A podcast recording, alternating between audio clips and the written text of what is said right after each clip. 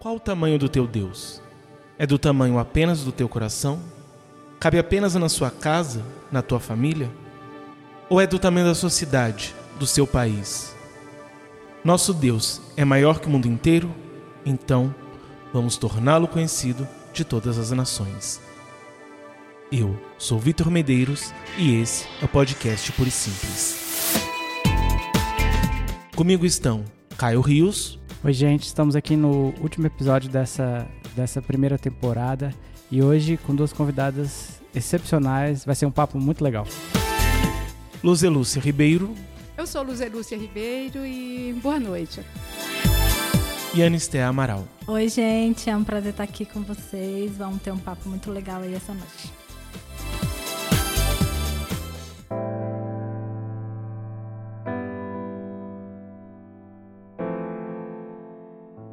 Nós estamos agora no nosso último episódio da primeira temporada e nós fizemos todo esse trajeto para chegarmos nessa última fase, falando bastante sobre evangelismo, e hoje nós vamos terminar falando sobre missões transculturais. Minha primeira pergunta é: qual é o quadro atual do mundo em relação ao cristianismo? O cristianismo, ele tem um ele é global, né? Ele atinge todo todo o mundo, digamos assim. E a população cristã no mundo, é interessante observar que em 1910 nós tínhamos apenas 600 milhões. Mas em 2010, essa população passou para, para 66% dos cristãos na Europa. Hoje, a Europa só tem 26% da cristandade. A América supera a Europa com 37% de cristãos. A África tem 24% de cristãos e a região Ásia-Pacífico tem 13% de cristãos. Então, o número de cristãos em todo o mundo quase se tem quadruplicado nos últimos 100 anos. De aproximadamente 600 milhões de habitantes em 1910, então há mais de 2 milhões em 2010. No entanto, a população mundial também cresceu muito nesse, nesse período, né? de, de 1 milhão e 800, 800 milhões lá atrás, passou para 6 milhões, 6 bilhões, na verdade, né? e 900 milhões. Então, mas o, o cristianismo, ele se faz presente em todos os continentes. É, é importante, né, eu falar que é, para começar esse bate-papo que eu voltei, né, de uma missão aí pela Jocum. É, tive na Turquia por dois meses e esse tempo é, é o meu tempo de experiência em missão transcultural, né? É, e bom que a Luzia Lúcia está aqui, né? Porque ela tem muito mais caminhada aí nessa, nessa questão de missão transcultural. E quero dizer também, né, que eu não vim sozinha, né? É, eu trouxe experiência de outras pessoas, né? Eu tive conversando com alguns missionários que eu tive contato e eu tô trazendo a experiência deles também, né? Então, enquanto a gente conversa, a gente vai falar sobre o que eles falaram também. É, tem um, um pastor missionário que eu conheci na Bolívia, né? O tempo que eu tive lá, de três meses. É, e ele morou muitos anos na Bolívia e acabou de voltar de, de, da Angola. E, e eu fiz essa pergunta para ele, né? E aí foi muito interessante a resposta que ele deu, né? Que é, o quadro atual do mundo em relação ao cristianismo é difícil e inspira cuidados, foi isso que ele falou. Né? É, ele disse que atualmente a igreja cristã está enfrentando um desafio espiritual o islamismo, o budismo, o hinduísmo, que vem se espalhando na Terra. E eu consegui ver isso né, lá, na, lá na Turquia. É, ele diz que nunca antes é, a igreja enfrentou né, tal adversidade de rivais comprometidos né, com os princípios do ativismo, os princípios do liberalismo, eu posso dizer também os princípios do marxismo, né? E, e a, essa visão global, universal né? É, na minha experiência lá na Turquia, é, é exatamente isso, né? O país é muçulmano, né? É a religião principal deles lá, mais de 90% é, é o Islã. e eles são realmente muito comprometidos com o que eles acreditam, né? E, e, o islamismo tem se espalhado no mundo inteiro, assim. A Europa, alguns países já estão tomados, né? Vamos dizer assim, pelo pelo islamismo, né? Então, é, realmente o quadro hoje é, em relação ao cristianismo é difícil, apesar de que a, nós, como população mundial, temos crescido, né? E como a Luz Elissa disse, também tem crescido a porcentagem de cristãos, é, mas também tem crescido e se espalhado na Terra essas outras religiões, esses outros princípios, e mais do que antes, eu acredito, as pessoas estão comprometidas com o que elas acreditam, né? Então é, é até um um, um momento assim da gente, de nós como cristãos, nos reposicionar, né? E, e, reposicionar a igreja mesmo e para a gente ser mais ativo nessa questão de, de missão, de missão transcultural, de da, a, a diferença e o percentual no mundo, né? É Você acha que o desafio maior é o comprometimento dos islâmicos ou a falta de comprometimento dos cristãos? Ah, com certeza a falta de comprometimento dos cristãos, né? É, porque a gente sabe que quando a gente se comprometer de verdade, a gente entender o Evangelho que, e o que Cristo está nos chamando, a, não tem como o islamismo ou qualquer outra religião é, combater o poder da igreja na Terra, né? É, o poder do é da igreja mesmo, assim, da, o poder da igreja, o poder do Evangelho né? O poder de Cristo mesmo, do nome de Jesus. Então a gente sabe que o problema é a, a falta de comprometimento dos, da maioria dos cristãos. Além da, da falta de comprometimento, eu acredito que entraria aí também a falta de estratégias missionárias. Porque às vezes as pessoas se acovardam né, diante, ah, não, o islamismo está crescendo muito e há outras religiões, e, e terminam achando, ah, eu vou ficar na minha posição de, de, de, confortável, eles vão avançar mesmo e eu não posso fazer nada. Mas essa não pode ser a, a, a o pensamento, esse não pode ser o pensamento do, do, do cristão, porque tem que se levar em conta a grande comissão quando Jesus ordenou, né? Ide por todo mundo, pregar o evangelho a toda criatura. E há uma outra parte também que, que a gente esquece, é quando ele disse: edificarei a minha igreja e as portas do inferno não pre prevalecerão contra ela. Mas se a igreja ficar quieta, guardada, escondida, né, é, é, atemorizada, então ela vai. Por quê? Porque o Islã ele usa estratégias muito, muito sociais, muito convincentes. Ele chega junto da população. Agora eles estão chegando junto com escolas, com supermercados certo? Então, o, o, supermercado da sua cidade vende as coisas muito caras, eles chegam com um supermercado que é muito mais em conta. Então, eles têm tido todo esse. É, é, é, todas essas estratégias, uhum. enquanto a igreja fica se escondendo, né? E eu vejo muito isso, que acho que de modo geral, quando se fala nas igrejas sobre missionários, sobre missão transcultural, o pessoal já pensa em passar fome e ir para o país ou que a igreja é perseguida, um país em guerra civil ou algum outro tipo de guerra. E aí geralmente você tem, eu diria, um medo por parte das pessoas e também acho que até uma visão deturpada de cristianismo dos pais, que nenhum pai cria de fato seu filho para ser missionário. Cria para ser um advogado, um médico de sucesso, mas jamais para ser um missionário, porque não quer o seu filho passando por todas essas dificuldades. Então, se associou muito a visão do missionário com todas essas dificuldades, sendo que a missão transcultural vai muito além disso, e ao mesmo tempo não se tem a percepção de que, ainda assim, não só é necessário, como, como disse uma vez Paul Washer, que é uma fala dele que me marcou muito, se a vontade de Deus é que você seja missionário um país em guerra civil, não há lugar mais seguro que o centro da vontade de Deus.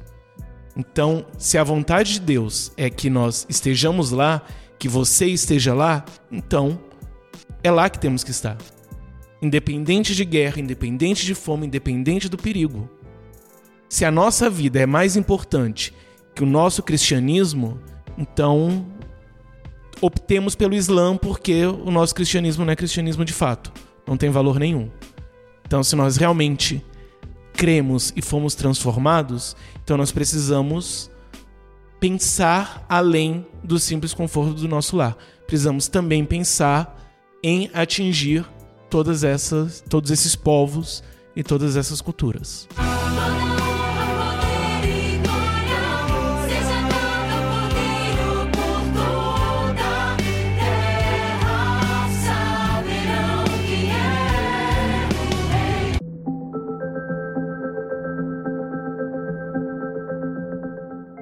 Bem-aventurados os que têm sido perseguidos por causa da justiça, porque deles é o reino dos céus. Bem-aventurados sois quando vos injuriarem, vos perseguirem e, mentindo, disserem todo mal contra vós por minha causa. Alegrai-vos e exultai, porque é grande o vosso galardão nos céus, pois assim perseguiram os profetas que existiram antes de vós. Mateus 5, de 10 a 12. Minha pergunta é: além da perseguição, Quais os maiores desafios no campo missionário? Muitos, né? Muitos. E eu achei interessante que é, um texto de Cássio Silva que ele escreveu o seguinte: Nosso maior desafio no campo missionário não é aprender línguas complexas, compreender culturas exóticas, nos adaptar a ambientes para nós desconfortáveis, mudar hábitos e gostos alimentares morar em palhoças ou casebres, embrenhar por florestas traiçoeiras, navegar por rios inóspitos ou peregrinar por desertos causticantes. Também não é encontrar espaço em sociedades pós-modernas, comunicar uma mensagem religiosa para mentes secularizadas, sermos rechaçados como retrógrados, tidos como inconvenientes e discriminados como supersticiosos. Nosso maior desafio no campo missionário é, sim, enfrentar as mazelas da nossa alma, encarar a feiura do nosso próprio coração, romper com as amarras que nos prendem, guardar o coração da vaidade frente aos elogios, do abatimento frente às críticas, do descontentamento frente às frustrações, amar o colega de equipe, amar o povo ao, ao, qual servimos, sermos mais servos e menos senhores, mais amigos e menos patrões, mais tolerantes e menos exigentes. Sem a graça, esse é um desafio inatingível e talvez por isso mesmo o Senhor nos chama para estar com Ele. Dentro da experiência que eu tive, né, enquanto eu tive é, em Jocum e, e, e, na Turquia, né, como fazendo missão, é, tem vários desafios, né? A perseguição é um desafio em primeira instância assim pesado, porque a gente sabe que existe, mas na hora que você para para pensar que você vai para um país que realmente persegue, que mata cristãos e que e que prende, isso fica muito real e, e é diferente do, do, da, do que a gente pensa, né? É diferente quando você fala assim, poxa, vou me colocar nessa situação agora. Então, é, a questão da perseguição é, é muito pesada, sim. Mas, além disso, é, uma coisa que eu percebi, é, e, é, e é geral, assim, né? É, a questão financeira, né? É, é, muito pesado o desafio financeiro dos missionários que estão em outro país. Às vezes, os missionários que estão no nosso país já têm essa dificuldade, né? É, e olha que aqui a gente tem é, pessoas e a gente está no nosso país e, querendo ou não, a gente tem algum, algum certo conforto, assim, né? E, e, enfim, mas estando em outro país, o desafio financeiro, eu fui para a Turquia e a Turquia é um país muito bom, né? Assim, é é, Euroásia, né? Então, é, tudo, não é que é caro as coisas lá, porque o dinheiro lá é, é mais barato do que aqui, né? Então, a gente tem certa vantagem. Mas... É, lá é tudo muito bom, né? Então, é, para manter um missionário que está lá em missão integral, que não trabalha, né? A primeiro momento eles, eles não vão para trabalhar, né?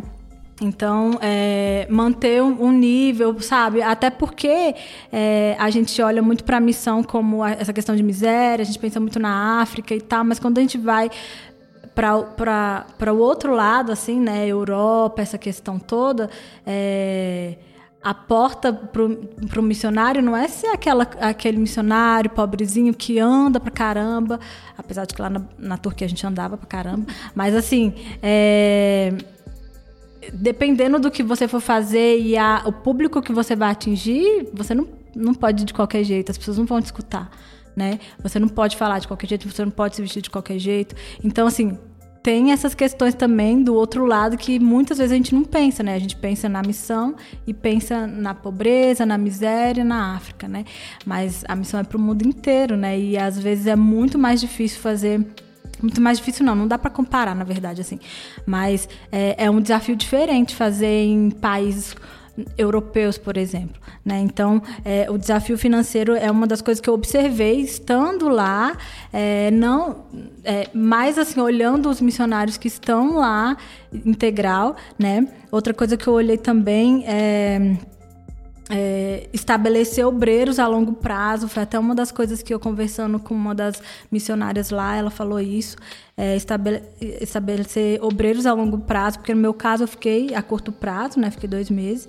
É, adaptação à cultura local, essa parte é muito importante e é muito difícil mesmo, né? Porque é, tem a questão da, da língua, que é, aí você tem que aprender, ainda tem esse tempo de aprender e tal. É difícil, a cultura lá na Turquia, por exemplo, é muito diferente, a questão da valorização ou não valorização da mulher. Então, assim, tem muitas coisas, né? E aí tem a questão do abandono do obreiro no campo, né? Que é uma coisa que eu conversei com algumas pessoas que foi que eu falei para vocês no começo, né? É, que eu trouxe a experiência delas para cá e e, ele, e, eles todos falam sobre a mesma coisa, né? E a gente estava até, conver, até conversando com a Luzia Lúcia e aí ela falou também essa mesma coisa, a gente estava conversando sobre isso.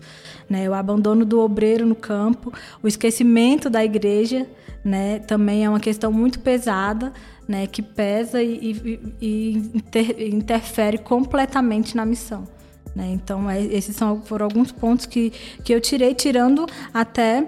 É, a questão, dependendo do país, dos direitos que são violados, o fato de ser cristão e de, de se dizer cristão é, perde alguns direitos, a questão social, política, econômica, né? Então, assim, tem milhares de pessoas que são impedidas de praticar é, suas escolhas religiosas com liberdade, então essa, a questão da perseguição é real mesmo, então tem essa questão da, é, da perseguição da família, do abandono também da família, então é, são muitas coisas, na verdade. Né? E essas foram algumas do que eu tirei, das experiências que eu tive, das experiências dessas pessoas né, que eu tenho contato, que, estão diretamente lá no campo. É interessante observar também, gente, que o candidato ao campo missionário, ele precisa ter um preparo anterior. Porque ele vai se deparar com o problema da, do idioma, a fluência do idioma. Quando eu estive no Haiti, eles falam crioulo e francês. Eu falo português. E aí? Você precisa de um intérprete. Aí você não sabe se o que você está falando vai chegar 100% mesmo aos ouvidos do, do, dos ouvintes. Né? E mesmo para se comunicar com as pessoas. Então, a, a fluência do idioma é, é, importante. Esse candidato, esse missionário, precisa ter consciência também da diversidade cultural. Porque mesmo em qualquer lugar onde se, se, se chegue, você não vai ter só aquele nativo, a menos que seja um, um, uma tribo indígena que a gente não vai saber mesmo como se comunicar com eles mas você vai encontrar outras pessoas. Então, às vezes, nós encontramos uma verdadeira. O, o, o versículo é, 8 de Atos 1 se resume ali. Você tem Samaria, você tem Judéia, você tem Jerusalém, você tem os confins da terra, em determinado local.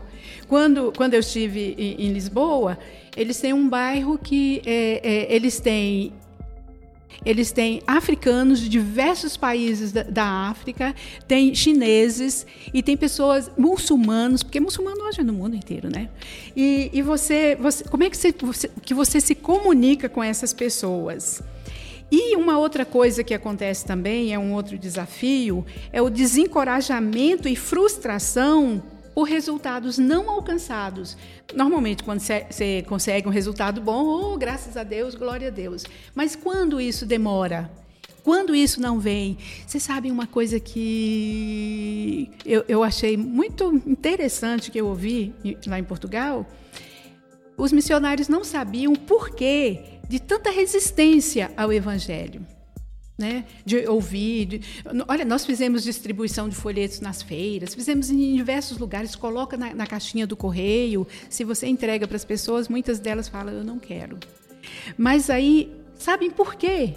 Porque é uma coisa talvez desairosa, mas disseram que o missionário é rico ele vai para lá, ele não trabalha, então ele fica lá naquela boa vida, então aí eles têm que ralar, eles têm que, que, que trabalhar, dar um duro para ter o seu sustento, aí vão ficar ouvindo aquela pessoa para quê? Então, isso quer dizer o quê?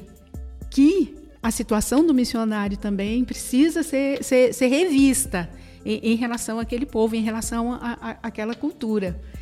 Aí eles não vou à igreja, não. É gente, é gente, gente rica. Eu, eu achei aquilo muito interessante e estranho também ao mesmo tempo. Mas há a questão também da solidão, porque os, os, missionários ficam, às vezes, principalmente os missionários solteiros, eles ficam sem, sem, sem apoio nenhum, não tem com quem conversar, não tem com quem é, dialogar. Então, a igreja, às vezes, ainda está é, é, iniciando. E a questão das finanças, né? Que é uma questão muito séria, porque quando, quando acontece qualquer situação na igreja mantenedora, se a gente pode dizer assim, a primeira coisa que ela faz é cortar o envio da ajuda que dá para os missionários. E eu, eu, eu, conheço gente com 30 anos de ministério, há 30 anos no campo, que a igreja falou assim: agora tire a placa e vocês estão por sua conta. As pessoas chegaram aos 60 anos e agora eles não servem mais? O trabalho que eles vêm realizando para Deus não serve mais? Tem que trocar por pessoas novas? Então são coisas né, que, que, que surgem e que trazem um, um certo desalento. Porém, fiel é Deus, né? Deus continua sendo bom o tempo todo. E Ele chega com socorro, Ele chega com, com, com ajuda, Ele chega com livramento para essas pessoas. Mas e não é fácil você chegar na casa de um missionário e ela fala para você assim: "Ah, eu, eu tenho é, alergia a leite, problema de, de isso. Então só pode tomar um, um, um, um, determinado tipo de leite e não tem um centavo para comprar esse leite. Aí o que, que você faz? Você termina. Aconteceu comigo? terminei de ganhar uma oferta numa igreja e eles disseram: olha, eles gostaram de você, porque eles não dão oferta aqui para ninguém, não. Mas eu falei: ah, graças a Deus, então. Aí, quando cheguei na casa da, de uma missionária, ela, nessa situação, o que, que eu fiz? Eu falei: ah, vamos, vamos embora para o supermercado vou trazer aquele dinheiro para mim para quê? Vamos, vamos empregar aqui. Então, gente, é uma situação assim bem. Quem está de fora não sabe a situação que um missionário passa por aí. Sabe? Não sabe. Seja, seja, seja na Europa, seja no Haiti, né, que é um dos países mais po pobres do mundo, na África. Depois eu falo para vocês um pouquinho da África, mas foi uma experiência assim muito impactante também.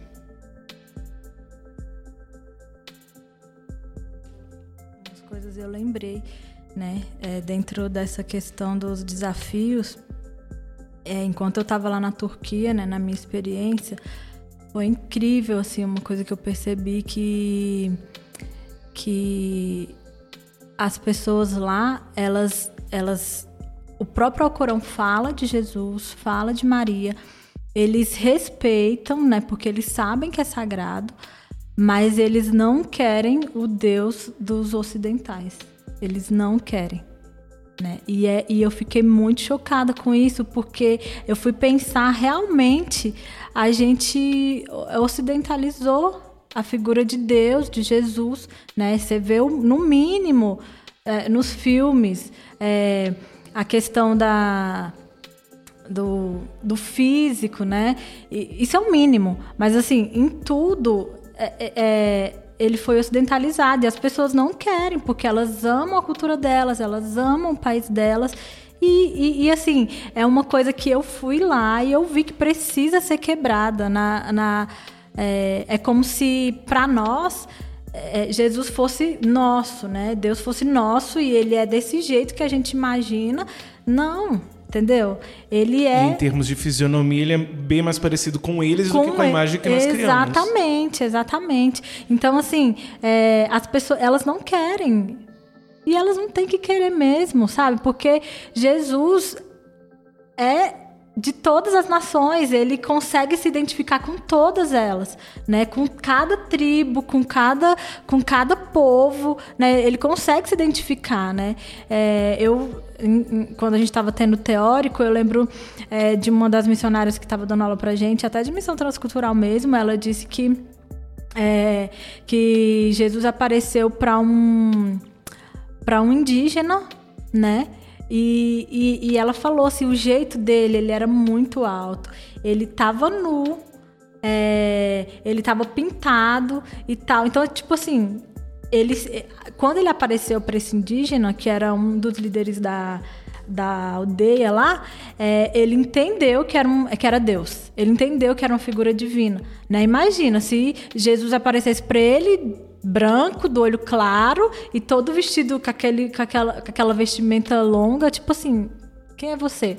Entendeu? Pode até que fosse uma figura de Deus mesmo, mas não ia se identificar com ele, né? E Jesus se identifica, ele se preocupa em se identificar, né? Do mesmo jeito que ele se identifica em mim, na minha cultura, no meu país, ele se identifica na, na, na, aldeia, na tribo indígena, do jeito que eles têm eh, a imagem deles, né? Então, assim, se nós fomos feitos à imagem de Deus, eles também foram feitos à imagem de Deus. E eles amam a cultura. Então, eles rejeitam muito a Deus por causa da cultura ocidental, porque é como se Jesus fosse nosso. Né? E eles não se identificam com isso, assim. Então, foi das, um, um dos desafios que eu vi, né? Foi isso. Precisa ser quebrada essa essa, essa ideia, esse estigma, né, de que Jesus é desse jeito, né?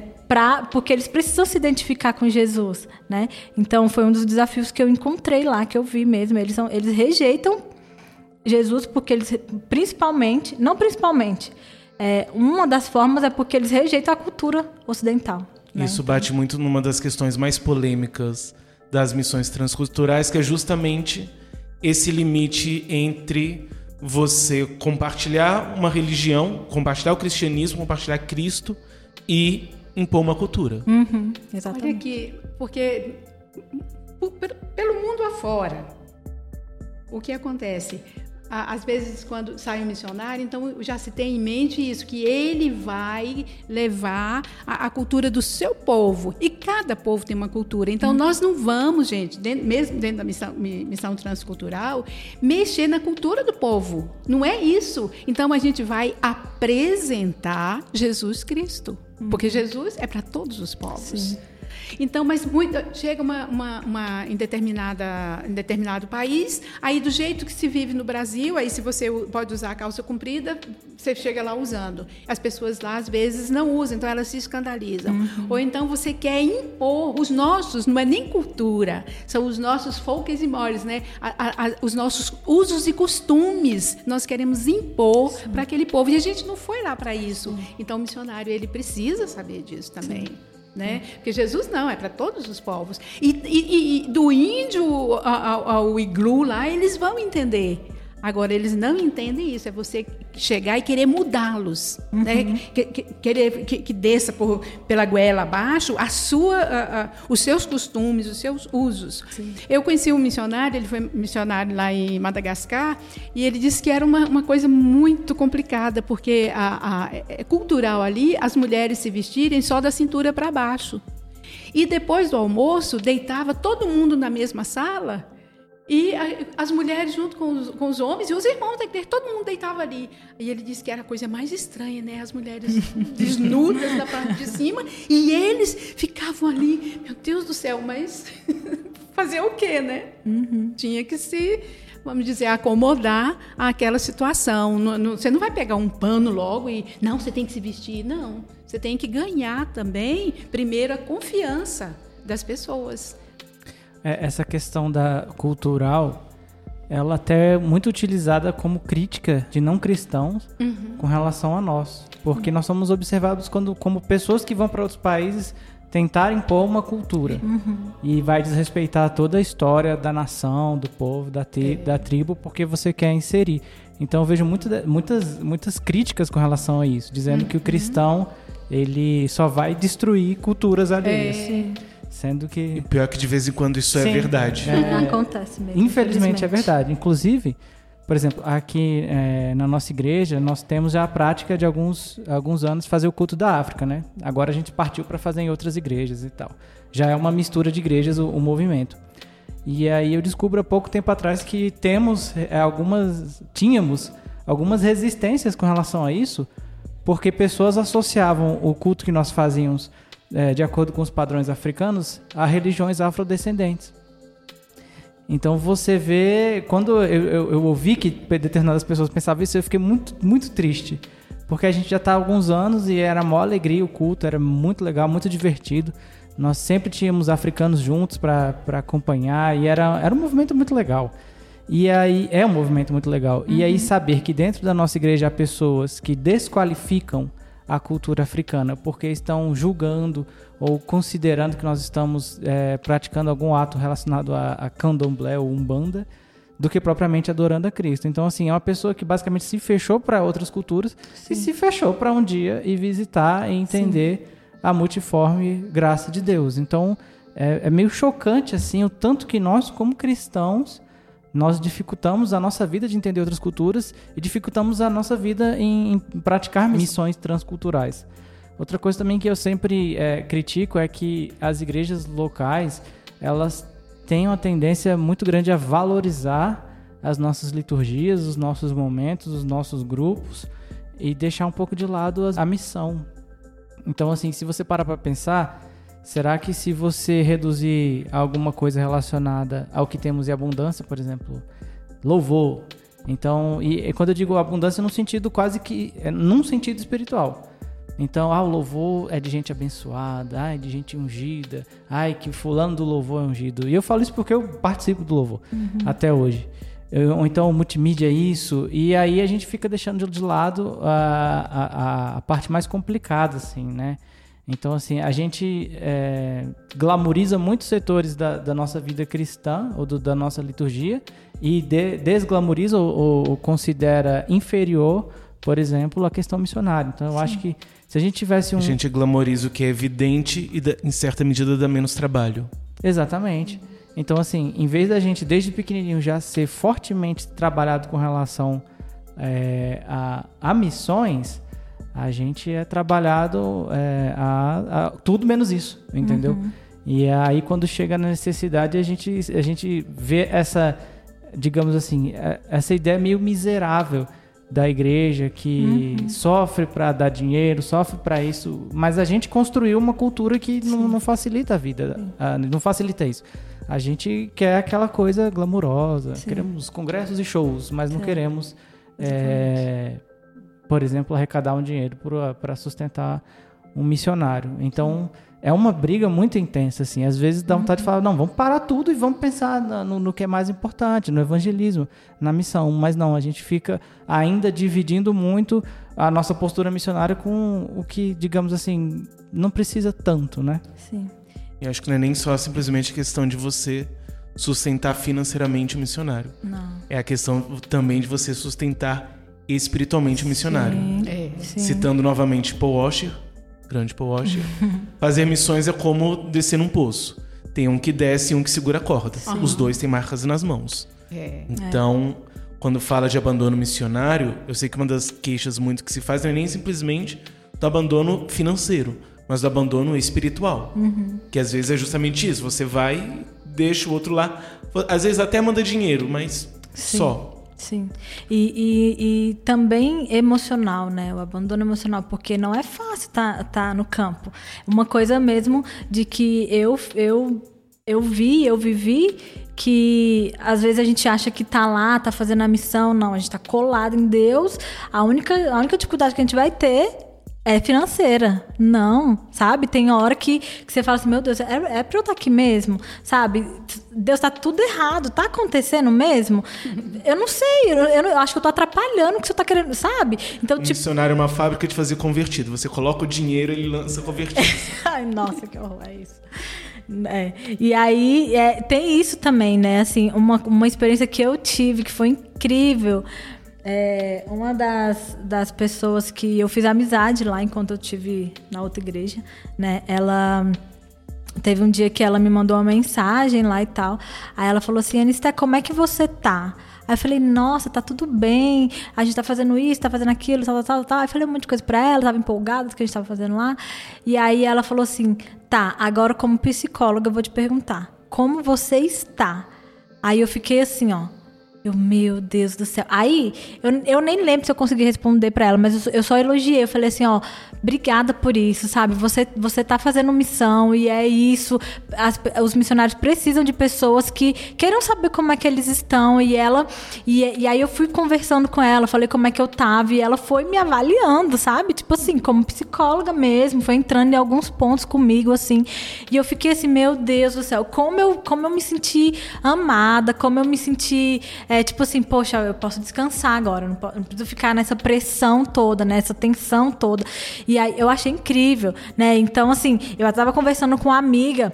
Essa semana atrás, né, ela é de Okun também, eu tava conversando com ela e ela falou assim, Anistel, eu tô orando é, para Deus me falar se é para eu aceitar, continuar aceitando a oferta de um amigo que, que, me, me, que me sustenta e essa oferta para mim é muito importante, mas, tipo assim, é, ele dá a oferta, mas tipo assim, ele não quer saber como é que eu tô, ele não quer saber, ele não quer saber de estar tá comigo, ele não quer saber de vir aqui, sabe? Ele só quer entregar o dinheiro, né? E ela tava se sentindo mal por causa disso, sabe? E ela falou assim: "Eu preciso desse dinheiro, mas assim, eu tô tão incomodada porque ele não, ele não liga, é como se tipo assim, tô, tô dando, tô fazendo, tô fazendo alguma coisa, mas não é isso, sabe? Não é isso. E eu senti isso enquanto eu tava lá, sabe? Eu senti muito o apoio da, da nossa igreja mesmo em oração, porque eu mandava e eu, antes de sair daqui, né, eu fiz um grupinho e falei, por favor, orem por mim, estejam é, me, me, me sustentando em oração. E tinha momentos específicos que eu sentia isso é muito incrível. Que eu sentia mesmo que, que tinha pessoas orando, que eu estava sendo sustentada em oração, sabe? Pessoas que às vezes nem que nem dava oferta nem nada, mas elas vinham e perguntavam como é que eu tava, sabe? Isso é tão importante, a gente não tem noção como isso é importante, sabe? De perguntar mesmo como é que você tá, o que que você, o que que você tá sentindo, o que que você tá vivendo, como é que tá a sua cabeça, você tá conseguindo lidar com, com certas coisas, sabe? Isso é muito importante. Então é, então é isso, assim, né? É, é, um mundo que a gente não tem noção, assim, na verdade, né? Não é. é a gente, é, é, é como o Caio disse, a gente se limitou tanto a. Ah, é assim, assim, assim, e mas é um mundo assim. E quando a gente sai, quando a gente vê, quando a gente passa e quando a gente tem contato com outras pessoas, com outros missionários, a gente vê que realmente é um mundo assim, sabe? E precisa de sustento em todas essas áreas, sabe?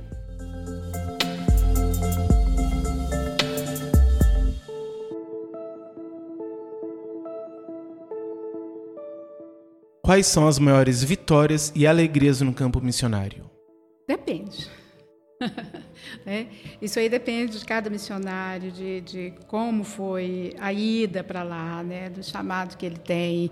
Mas não pensem que campo missionário. Meu primeiro campo missionário foi, foi o Amazonas. Eu cheguei ao Amazonas, ao Amazonas ainda garota, fui para trabalhar numa escola bíblica e ali a diversidade do Amazonas é enorme. A cultura lá é completamente diferente. Para começar, as comidas eu não, não, comia, porque eu não sabia. Meu Deus do céu, e como é que eu tinha saudade do meu feijão com arroz daqui, sabe? Então lá era só peixe, umas frutas diferentes. As pessoas diferentes, também muito diferentes. Então, como eu era chegante, né, eu estava chegando, então eu fui muito bem recebida, fui muito bem tratada no Amazonas, ganhei uma mãe do coração, ela até já foi para o Senhor, mas eu me senti em muitos momentos muito só. Muito só. E, e, eu falava, é, foi naqueles momentos que eu experimentei aquilo que a gente fala que o Espírito intercede por nós com gemidos inexprimíveis, porque a gente não sabe orar como convém. Então eu não sabia nem, nem o que orar. Porque você sai pela manhã para atender, sai à noite, né, faz o seu, o seu trabalho, as pessoas te veem ali como uma pessoa diferenciada, então você tem uma responsabilidade enorme. E, mas e você? Né? Como que você está se sentindo? Como que você estava diante de toda aquela situação? Porque, gente, nem tudo são flores. Nem todos os dias você amanhece com, com o mesmo humor, com, é porque a gente tem carências, tem necessidades. Agora, mas você tem muitas alegrias também. E aqueles alunos, muitos deles que passaram pelas minhas mãos, hoje eu, eu louvo a Deus e me orgulho. Teve uma, uma, uma menina que ela, ela aceitou Jesus no ano que eu cheguei em Manaus. E, e ela começou a andar ali por perto da gente, né, comigo e com, com, as outras moças lá da, da, da, do seminário. E no, no, ano seguinte, ela foi, ela foi estudar no, no, no seminário, lá no Ibadã. E no outro ano, eu a convidei para trabalhar comigo na secretaria. Então, eu sempre dou esse testemunho. Vocês sabem o que ela é hoje? O IBADAN, que era o Instituto Bíblico da Assembleia de Deus no, no Amazonas, ele deu à luz a Faculdade Boas Novas. E essa menina, que a gente chamava carinhosamente de Mazé, ela é a diretora, a reitora da faculdade é, Boas Novas. É uma faculdade de projeção em Manaus. E, e, e você olha assim, quer dizer, para mim, eu olho, é um orgulho, não tem orgulho santo, não, não tem isso, não. É orgulho mesmo, eu fico orgulhosa de ver o, o, como aquela menina cresceu, como Deus trabalhou na vida dela. Então, eu acho que, como eu trabalho também muito na área do, do, do ensino, esse tem sido um, um grande incentivo para mim e uma grande alegria. Hoje mesmo eu recebi uma. uma um, um, um, o WhatsApp de uma menina, uma missionária que ela está na Índia e ela vai fazer mestrado em linguística e me pediu para preencher uma ficha para ela apresentar lá na universidade. Então, isso aí, gente, parece que sabe, compensa qualquer coisa que você tenha passado ou que você venha passar no, no campo missionário. E as maiores vitórias, a, a, a gente precisa vencer a si mesmo.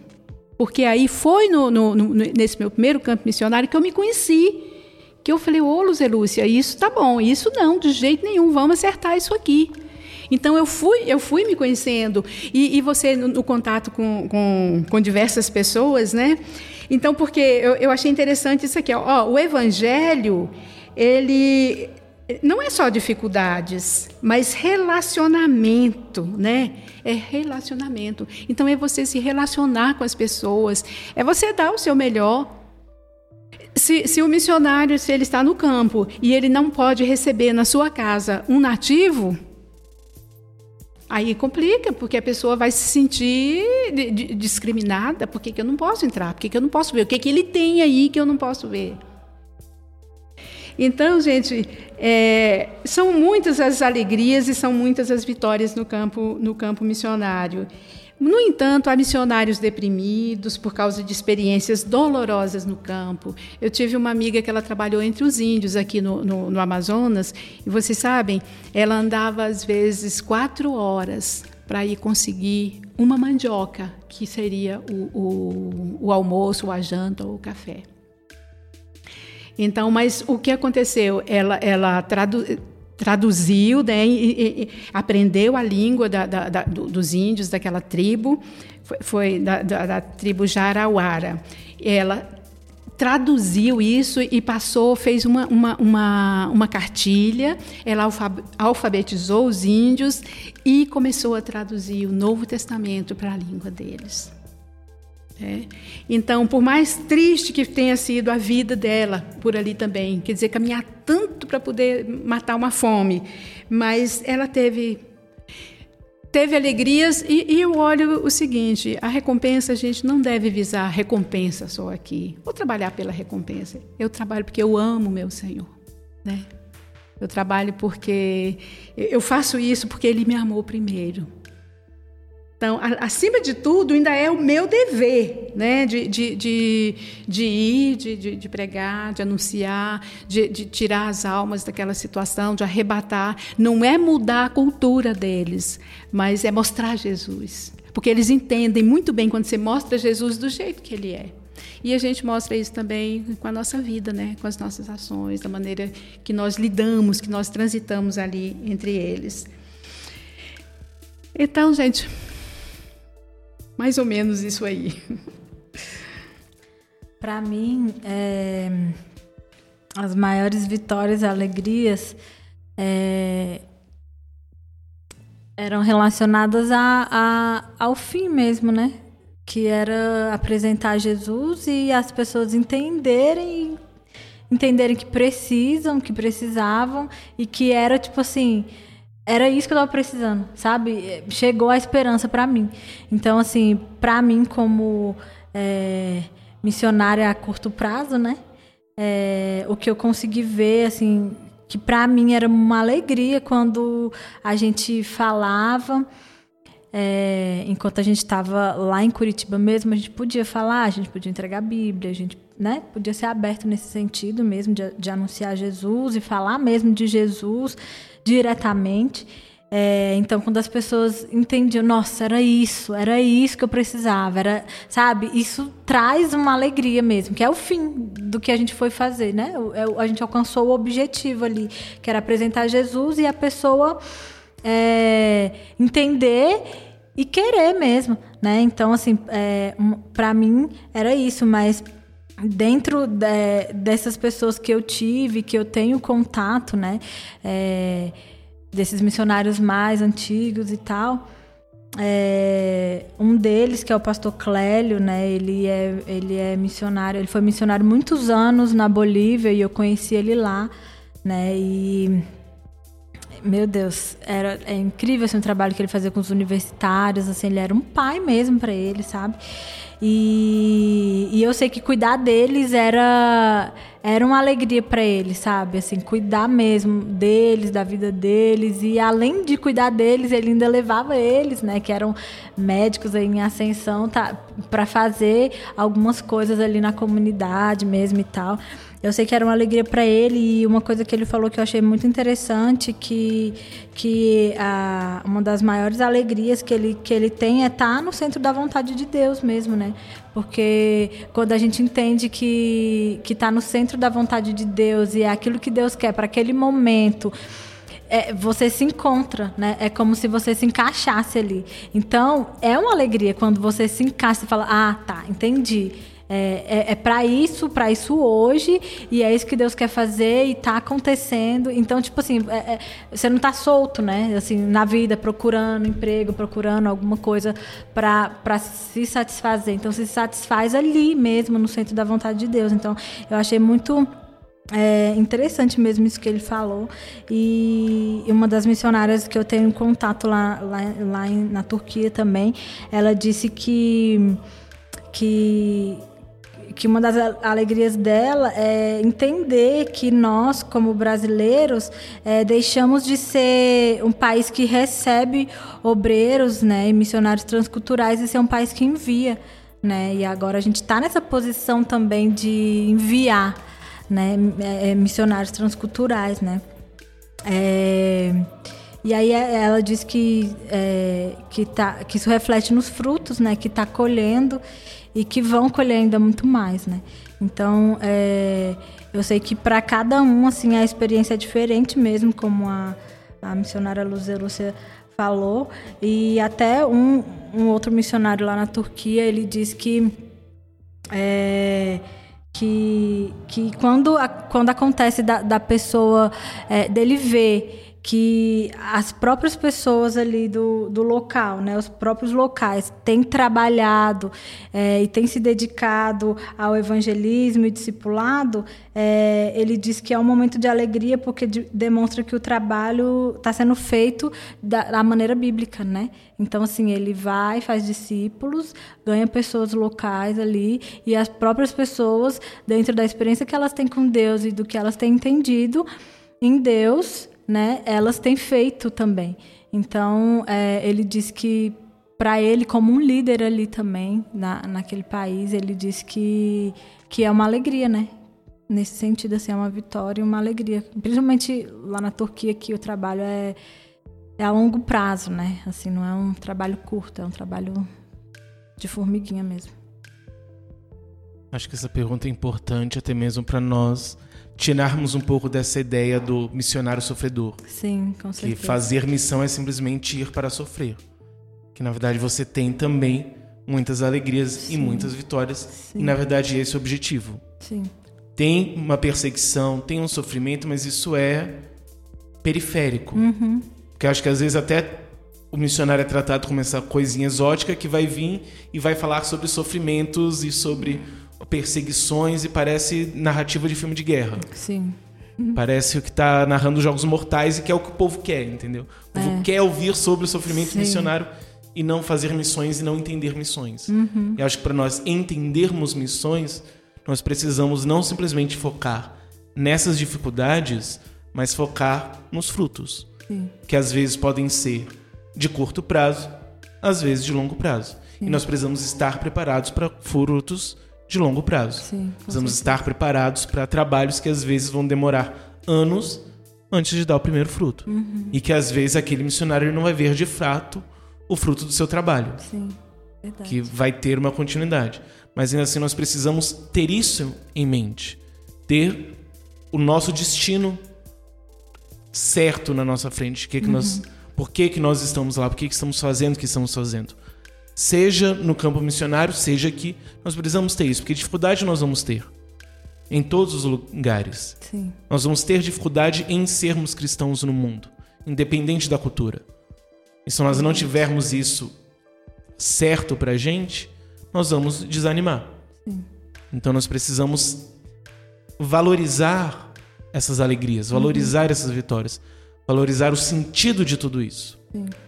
E são pequenas pequenas vitórias que, que, que sustentam, né, isso assim, porque é, igual você falou, né, às vezes é um fruto de longo prazo, mas você precisa ter prazer em plantar aquilo porque você sabe que Deus vai dar o crescimento, que esse fruto vai ser colhido em algum momento. Talvez não por você, mas por outro. E, e tem várias outras coisas, né? É, as pessoas conhecem culturas diferentes, conhecem pessoas diferentes tem acesso a lugares que talvez é, trabalhando e ralando e juntando a pessoa não vai ter, porque é Deus que manda, é Deus que leva e ele faz coisas incríveis para mostrar quem ele é nas nações, tanto para as pessoas que estão lá e que vão receber isso, quanto para nós, que ele é Deus mesmo e que ele não depende de, de nada assim. Então, é, a gente conhece mesmo lugares e pessoas, coisas incríveis. A gente sente em um lugar e você fala, meu Deus, se fosse para eu pagar isso aqui, nunca conseguiria. Né? Então, tipo assim, tem todas essas, essas coisas pequenininhas que, que fazem do, do final, do, do final é, uma grande vitória. Né? E, e é isso. Eu visitei uma creche lá em Dondo, em Moçambique, é, são 172 crianças, de 0 a 14, 15 anos por aí. Gente, é a coisa mais linda, porque é uma missionária que, que, que desenvolve aquele trabalho, e ela é enfermeira. E aquelas crianças têm assistência, porque as crianças lá em África, elas têm muito é, malária, que é endêmica, né? A malária lá. É, AIDS, tuberculose, pneumonia, e gripe, de modo geral, eu, eu digo, as crianças era você ficava com vontade de pegar um, um, um, lencinho e sair limpando o rostinho delas, porque mas você não podia limpar só de uma, porque eram muitas. Porque eu falo, falei para elas, as crianças lá parece que elas brotam da terra. E a, aquelas crianças da, da, creche, da creche Betel, elas são bem cuidadas. Elas vão a, a, ao hospital da cidade para serem medicadas, para serem examinadas. Mas vocês precisam ver que coisa mais linda. Elas conhecem Jesus. O, o, trabalho discipulado com aquelas crianças ali tem sido lindo. Então, quando você chega ela, na sala para. Eu cheguei, né? Era visitante, aí elas ficaram em pé e falaram: Como vai, visitante? Tudo bem? Ah, aí não, não, não aguentei, né? Já comecei a chorar aqui, porque é assim mesmo que eu faço. E aí, tudo bem, vocês? Muito bem, obrigado. Aí cantaram uma musiquinha lá para mim e tal. E depois, aí elas fazem, as professoras fazem algumas perguntas, tudo a respeito da Bíblia, e elas te respondem assim, olha, na pontinha da língua. E tem um dia da semana que os maiores, eles saem para fazer evangelismo na, na, ali na, na, vizinhança, né, na periferia. E eu fiquei, eu fiquei encantada de ver aquilo, porque eu, é, eu, tava, eu estava lembrando que entre essas vitórias e alegrias, nós temos que dar muita atenção também, os missionários, às crianças. Porque, é, gente, eu não vi velhos lá em Moçambique, lá em Joanesburgo. Eu não vi velhos. Eu não vi nenhuma pessoa com aquele cabelinho branquinho que a gente. Não. Mas tudo gente assim de meia idade. Mas criança, eu digo, elas brotam da terra. Teve uma noite que nós fizemos uma distribuição de, de, de uns brindes lá para elas. Eu acho que deu mais ou menos umas 350 crianças. Eu não sei de onde elas apareciam. E vinham e corriam. E, e, eu sei que. Falei, meu Deus do céu, de onde vêm todas essas crianças? Mas elas estão dentro do, de, de um um conceito que, que se está trabalhando agora dentro de missões, que é a janela 414, porque diz que é nesse período dos 4 aos 14 anos que, que as crianças têm encontro com Deus e que elas né, firmam a sua fé. E diz que é muito difícil, depois dos 18 anos, alguém vir para a igreja né, aceitar Jesus, assim, como essa, essa faixa de idade é, é, proporciona para essas crianças o, o entendimento e, e, e, a disponibilidade, né, a disposição para o Senhor. E aí, gente, eu fiquei, aquilo ficou na, na, minha, na minha mente. Nós chegamos numa outra cidade lá em Chimoio, no, em Moçambique também. O missionário tem um trabalho com 150 crianças também. Aí ele tem algumas salas que elas, elas estudam. E é tão interessante porque lá eles falam português, aí análise sintática, eu falei, olha gente, que é isso? Lá escrito no canto, eu falei, esses pequenos aqui estudando análise sintática. Eles estudando, mas aí tem um momento também que é o devocional, é o momento de estudar a Bíblia, de serem evangelizados, e eles ficam ali trabalhando na. Tem, tem uma eles estão plantando tomates, um monte de, de, de, hortaliças, e eles cuidam, ajudam a cuidar. E vocês sabem como é a, a, o galpão que eles frequentam, que lá não pode ter igreja. Né? Lá você não, é, assim, a igreja é mais complicado para você fundar a igreja, então uma associação você pode desenvolver muito melhor o trabalho. E para criança, né, nada melhor que, que uma associação. Então, é, é, um, é, um, galpão enorme, é quase do tamanho dessa igreja aqui. Com, é, é, é forrado, sabe com quê? Com saco preto. Sabe esse saco de lixo que então eles forram em cima, embaixo, gente, que, que só para eles ficarem abrigados ali um pouquinho da, do sereno ou, ou, ou do sol durante o dia. E a alegria das crianças e a alegria das pessoas que estão ali é, trabalhando, por quê? Porque Jesus disse: Deixai vir a mim os pequeninos, porque dos tais é o reino dos céus. Né? Então, trabalhar com eles traz o, o, retorno, é muito, é muito bom. Você saber que no, no coração da, daquelas crianças está implantado, o reino de Deus. Aí cheguei numa outra igreja, passei por lá com, com a missionária, e tinha a pastora estava com uns oito adolescentes, os meninos, e eles são bonitos, sabe? É um pessoal, um povo bonito. Aí ela falou para mim assim: Pastora, eu podia ter chamado você para vir falar com eles aqui. Aí eu até fiquei assim: o que, que aconteceu? Aí ela falou: Sabe o que, que eles terminaram de me perguntar? Oito rapazinhos. Quem era o pai de Deus? Oh, gente, é, é, a gente sorri, né? Porque, mas quem era o pai de Deus? Eles Aí foi explicar. Eu falei, eu teria muito prazer de vir conversar com ele, explicar. Mas é, assim, é isso que nós temos por é. aí. É. E, é, e é interessante também. É... Porque, na verdade, no final das contas, a, a, a vitória maior, assim, a, a maior alegria é saber que é, o que você está fazendo é, é, eterno, né? É. Não é um negócio que você pode viver tantas coisas aqui e tal, né? Junto uhum. com essas pessoas. A gente vive mesmo muitas coisas, né? Principalmente quem já está no campo há muito tempo, mas é, é, é incrível saber que, que isso é eterno, sabe? Que que vai durar para sempre, assim, e, e que é, é, é, tirado da morte mesmo e, tra e, e trazendo a, a, vida, a luz e, e, a vida eterna com Deus, sabe? Isso é incrível, assim, também. Porque você está trabalhando para o reino, né? Exatamente. De é, isso é, é incrível. Só assim para a gente se situar, em quais países a senhora já esteve e quais as maiores vitórias em cada um? Eu estive no Haiti em 2012. Nós fomos fazer, fui com mais três missionárias, nós fomos fazer um trabalho de, de é, é, capacitação com os professores da, da, daquela escola, que eu tinha uma amiga missionária lá, e ela convidou professores da, da rede pública lá também, né? E eles foram. Nós conseguimos passar pelo furacão, né? O, o, mas foi, foi muito bom. A gente precisava de intérprete, mas era uma pessoa confiável. E eu fiquei muito tocada quando, ao final, eles falaram assim: Nós agradecemos muito a vocês, porque vocês saíram do seu país, pagaram a sua passagem. Eles falaram assim: pagaram a sua passagem, prepararam todo esse material e trouxeram aqui para compartilhar conosco. E eu vi, gente, eu vi pessoas se arrastando. Não tinha a, a, a, as pernas em cima dos cotovelos e mesmo assim cá em cima, um, tipo um cotoco, né?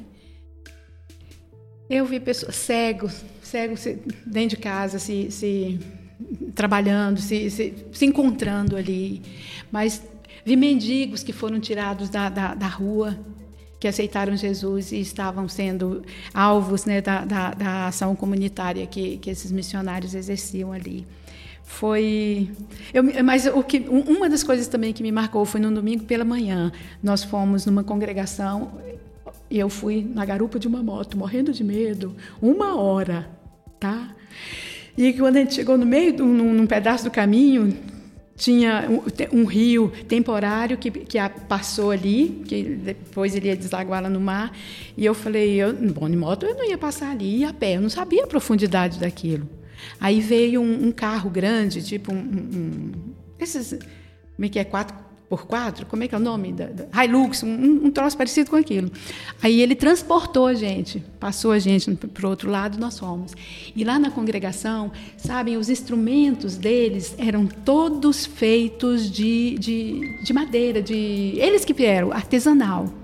Os bancos as, tinham as classes divididas, mas tudo assim artesanal. E eu pedi para a gente cantar com grande Estu, aquele.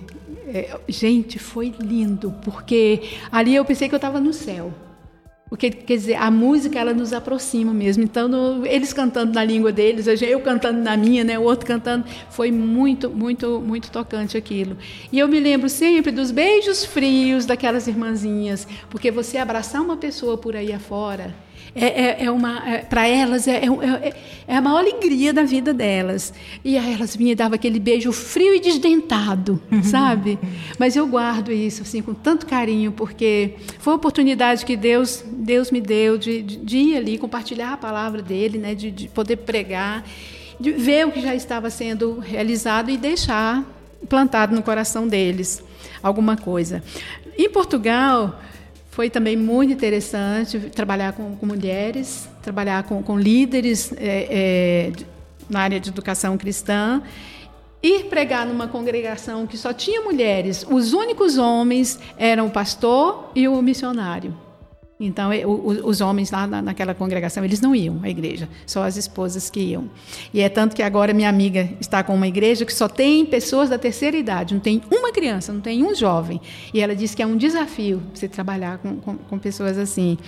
Mas nessa cidade, eu, eu, estive numa cidade que é, é chamada a capital do, do, da bruxaria, né, na, na, na Europa, lá em Leiria. Mas Deus, ele, ele, foi, ele foi tão generoso com a gente sabe? Se fez presente mesmo em, todos o, em todas as atividades. Eu não sei depois, porque às vezes você não, na hora você não, não, sabe se alguém aceitou Jesus. Porque normalmente, ah, mas eu conheci uma bruxa, uma feiticeira, que aceitou Jesus e, e ficou minha amiga. Hum. E ela, um, um, dia, a pastora, a missionária falou para mim: fala sobre questão de higiene, porque olha como é que está a irmã. Gente, eu falei, ah, meu Deus, a gente pega cada uma, né? Aí falar de higiene, eu falei, oh, meu pai do céu, e aí? Mas aí eu falei, pois é, mas mulher, ela tem que ser bonita, tem que se calçar. Aí fiz aquela, sabe? E eu falei, ir ao, ao, ao dentista, tratar os dentes, gente, pintar os cabelos para não ficar branquinho, né? Assim. Gente, pois antes de eu vir embora, ela já estava transformada. Legal. Pintou os cabelos loirinho e era, é bonita ela. Pintou os cabelos, foi ao dentista para arrumar os dentes, marcou e, e, se transformou. É uma outra pessoa. Hum. E graças a Deus continua firme com Jesus, hum. porque era bruxa, né? Então uhum. era, era uma situação. No Peru, nós estivemos fazendo trabalho de educação cristã também. Eu fiquei impressionada que por esse mundo aí eu tenho encontrado só muitos jovens, muitas crianças. E foi uma igreja uma igreja de jovens. A, a, pessoa mais velha que tinha lá era a missionária que estava junto comigo e logo depois eu. O resto era tudo gente.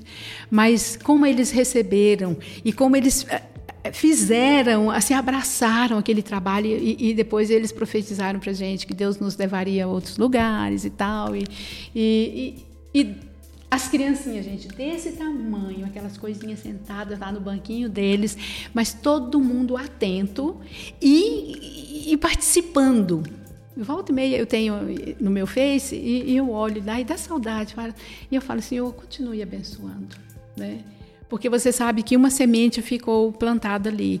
E agora na África, é, nós estivemos em Moçambique e nós fomos inaugurar a igreja e fazer um, um trabalho com os líderes. Aí eu, eu tive palestras, né, levei um curso para é, compartilhar com os líderes lá. E é, é muita, é muita assim. Primeiro, falta de cultura, não, não é. Não, não, entendam, falta de, de, de estudo. Uhum né? Falta de, de, de conteúdo assim. Mas é tanto que teve um, eu fiquei assim emocionada. Teve um irmão que ele ganhou uma Bíblia e ele veio me perguntar o que que significava. A gente não tem a Bíblia com, com, com um pezinho ou então um aqui que te remete a uma referência é, uhum. paralela. Ele não sabia o que era aquilo. Ele veio me perguntar. Aí eu fiz assim, expliquei grandão, né? Porque eu não sabia quanto ele ia entender daquilo. Uhum. Então, nós fizemos o trabalho com, com os líderes, nós, nós, tivemos mais de 70 líderes reunidos aquela noite, e com as mulheres também, mulheres e jovens. E aí eu falei com elas, com as mulheres e os jovens, eu falei, eu, eu dei uma palavra de edificação, mas eu falei, vamos ver, eu pensei, né, o quanto esse povo conhece de Bíblia, conhece de Deus, como, e comecei a jogar, e comecei a perguntar. Irmã, eu fiquei surpresa. Foi uma surpresa feliz, porque eles sabiam, sabe? Eles então eles têm um, um, bom conhecimento. Eu falei graças a Deus pelas pessoas que estão trabalhando ali, que estão discipulando e, e ensinando. E, mas o que me, me deixou assim lá dentro ficou que eu, eu, eu não postei nenhuma foto, eu, eu, porque eu senti assim que eles têm uma autoestima muito baixa. E eles não são diferentes de nós. Né? Eles, eles, podem, eles são tão inteligentes quanto qualquer pessoa no mundo, mas eles, e, e eles, eles acreditam que não, e eles sabe? Parece que tem algum, algumas civilizações alguma, que, que, que tentam diminuí-los. Uhum. Gente, eles são tão lindos, eles falam tão bem. Eles, o louvor vocês iam amar, meninos. É que eu, eu, eu tenho aqui, mas. Não, gente, e ele e fica assim, duas, três horas de louvor, quatro, não tem isso não. Mas eles têm a música já no corpo. Eles têm um, um gingado aqui que é muito diferente. Eu sou dura, né? Dura. E eu tentava fazer para lá, para cá, mas não dava certo.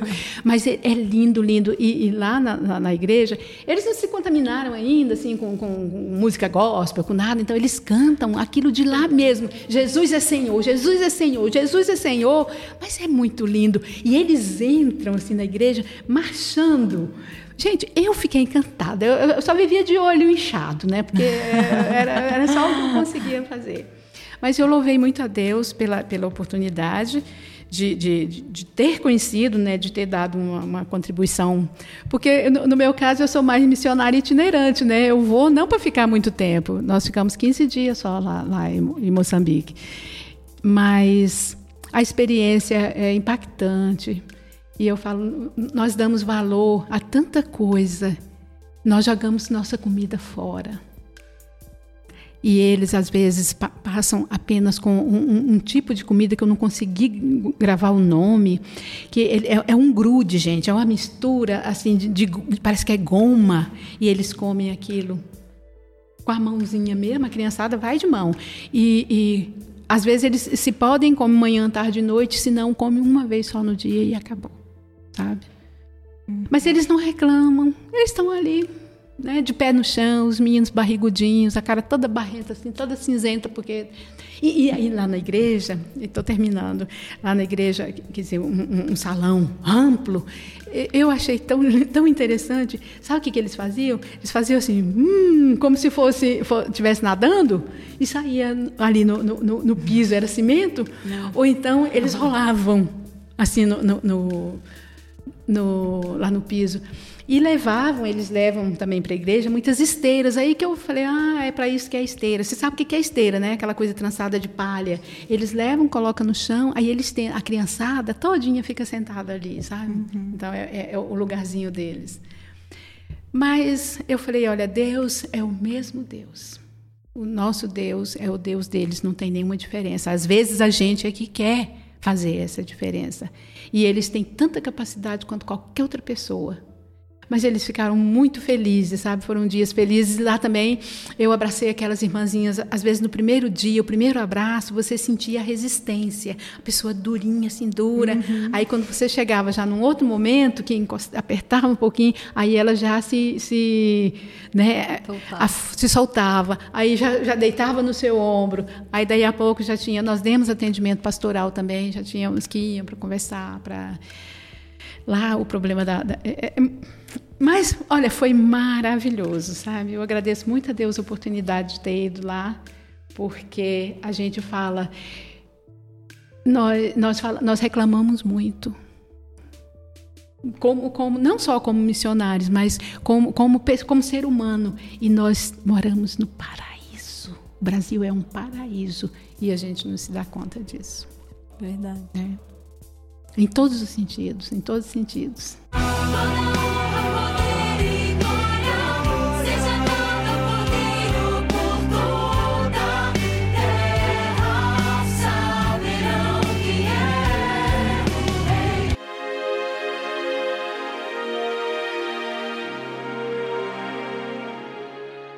Como a política externa brasileira vem influenciando a missão? A política externa do Brasil é muito amistosa, né? Então, é... o que eu vi e ouvi, né, dos de outras pessoas lá é que isso abre portas, né?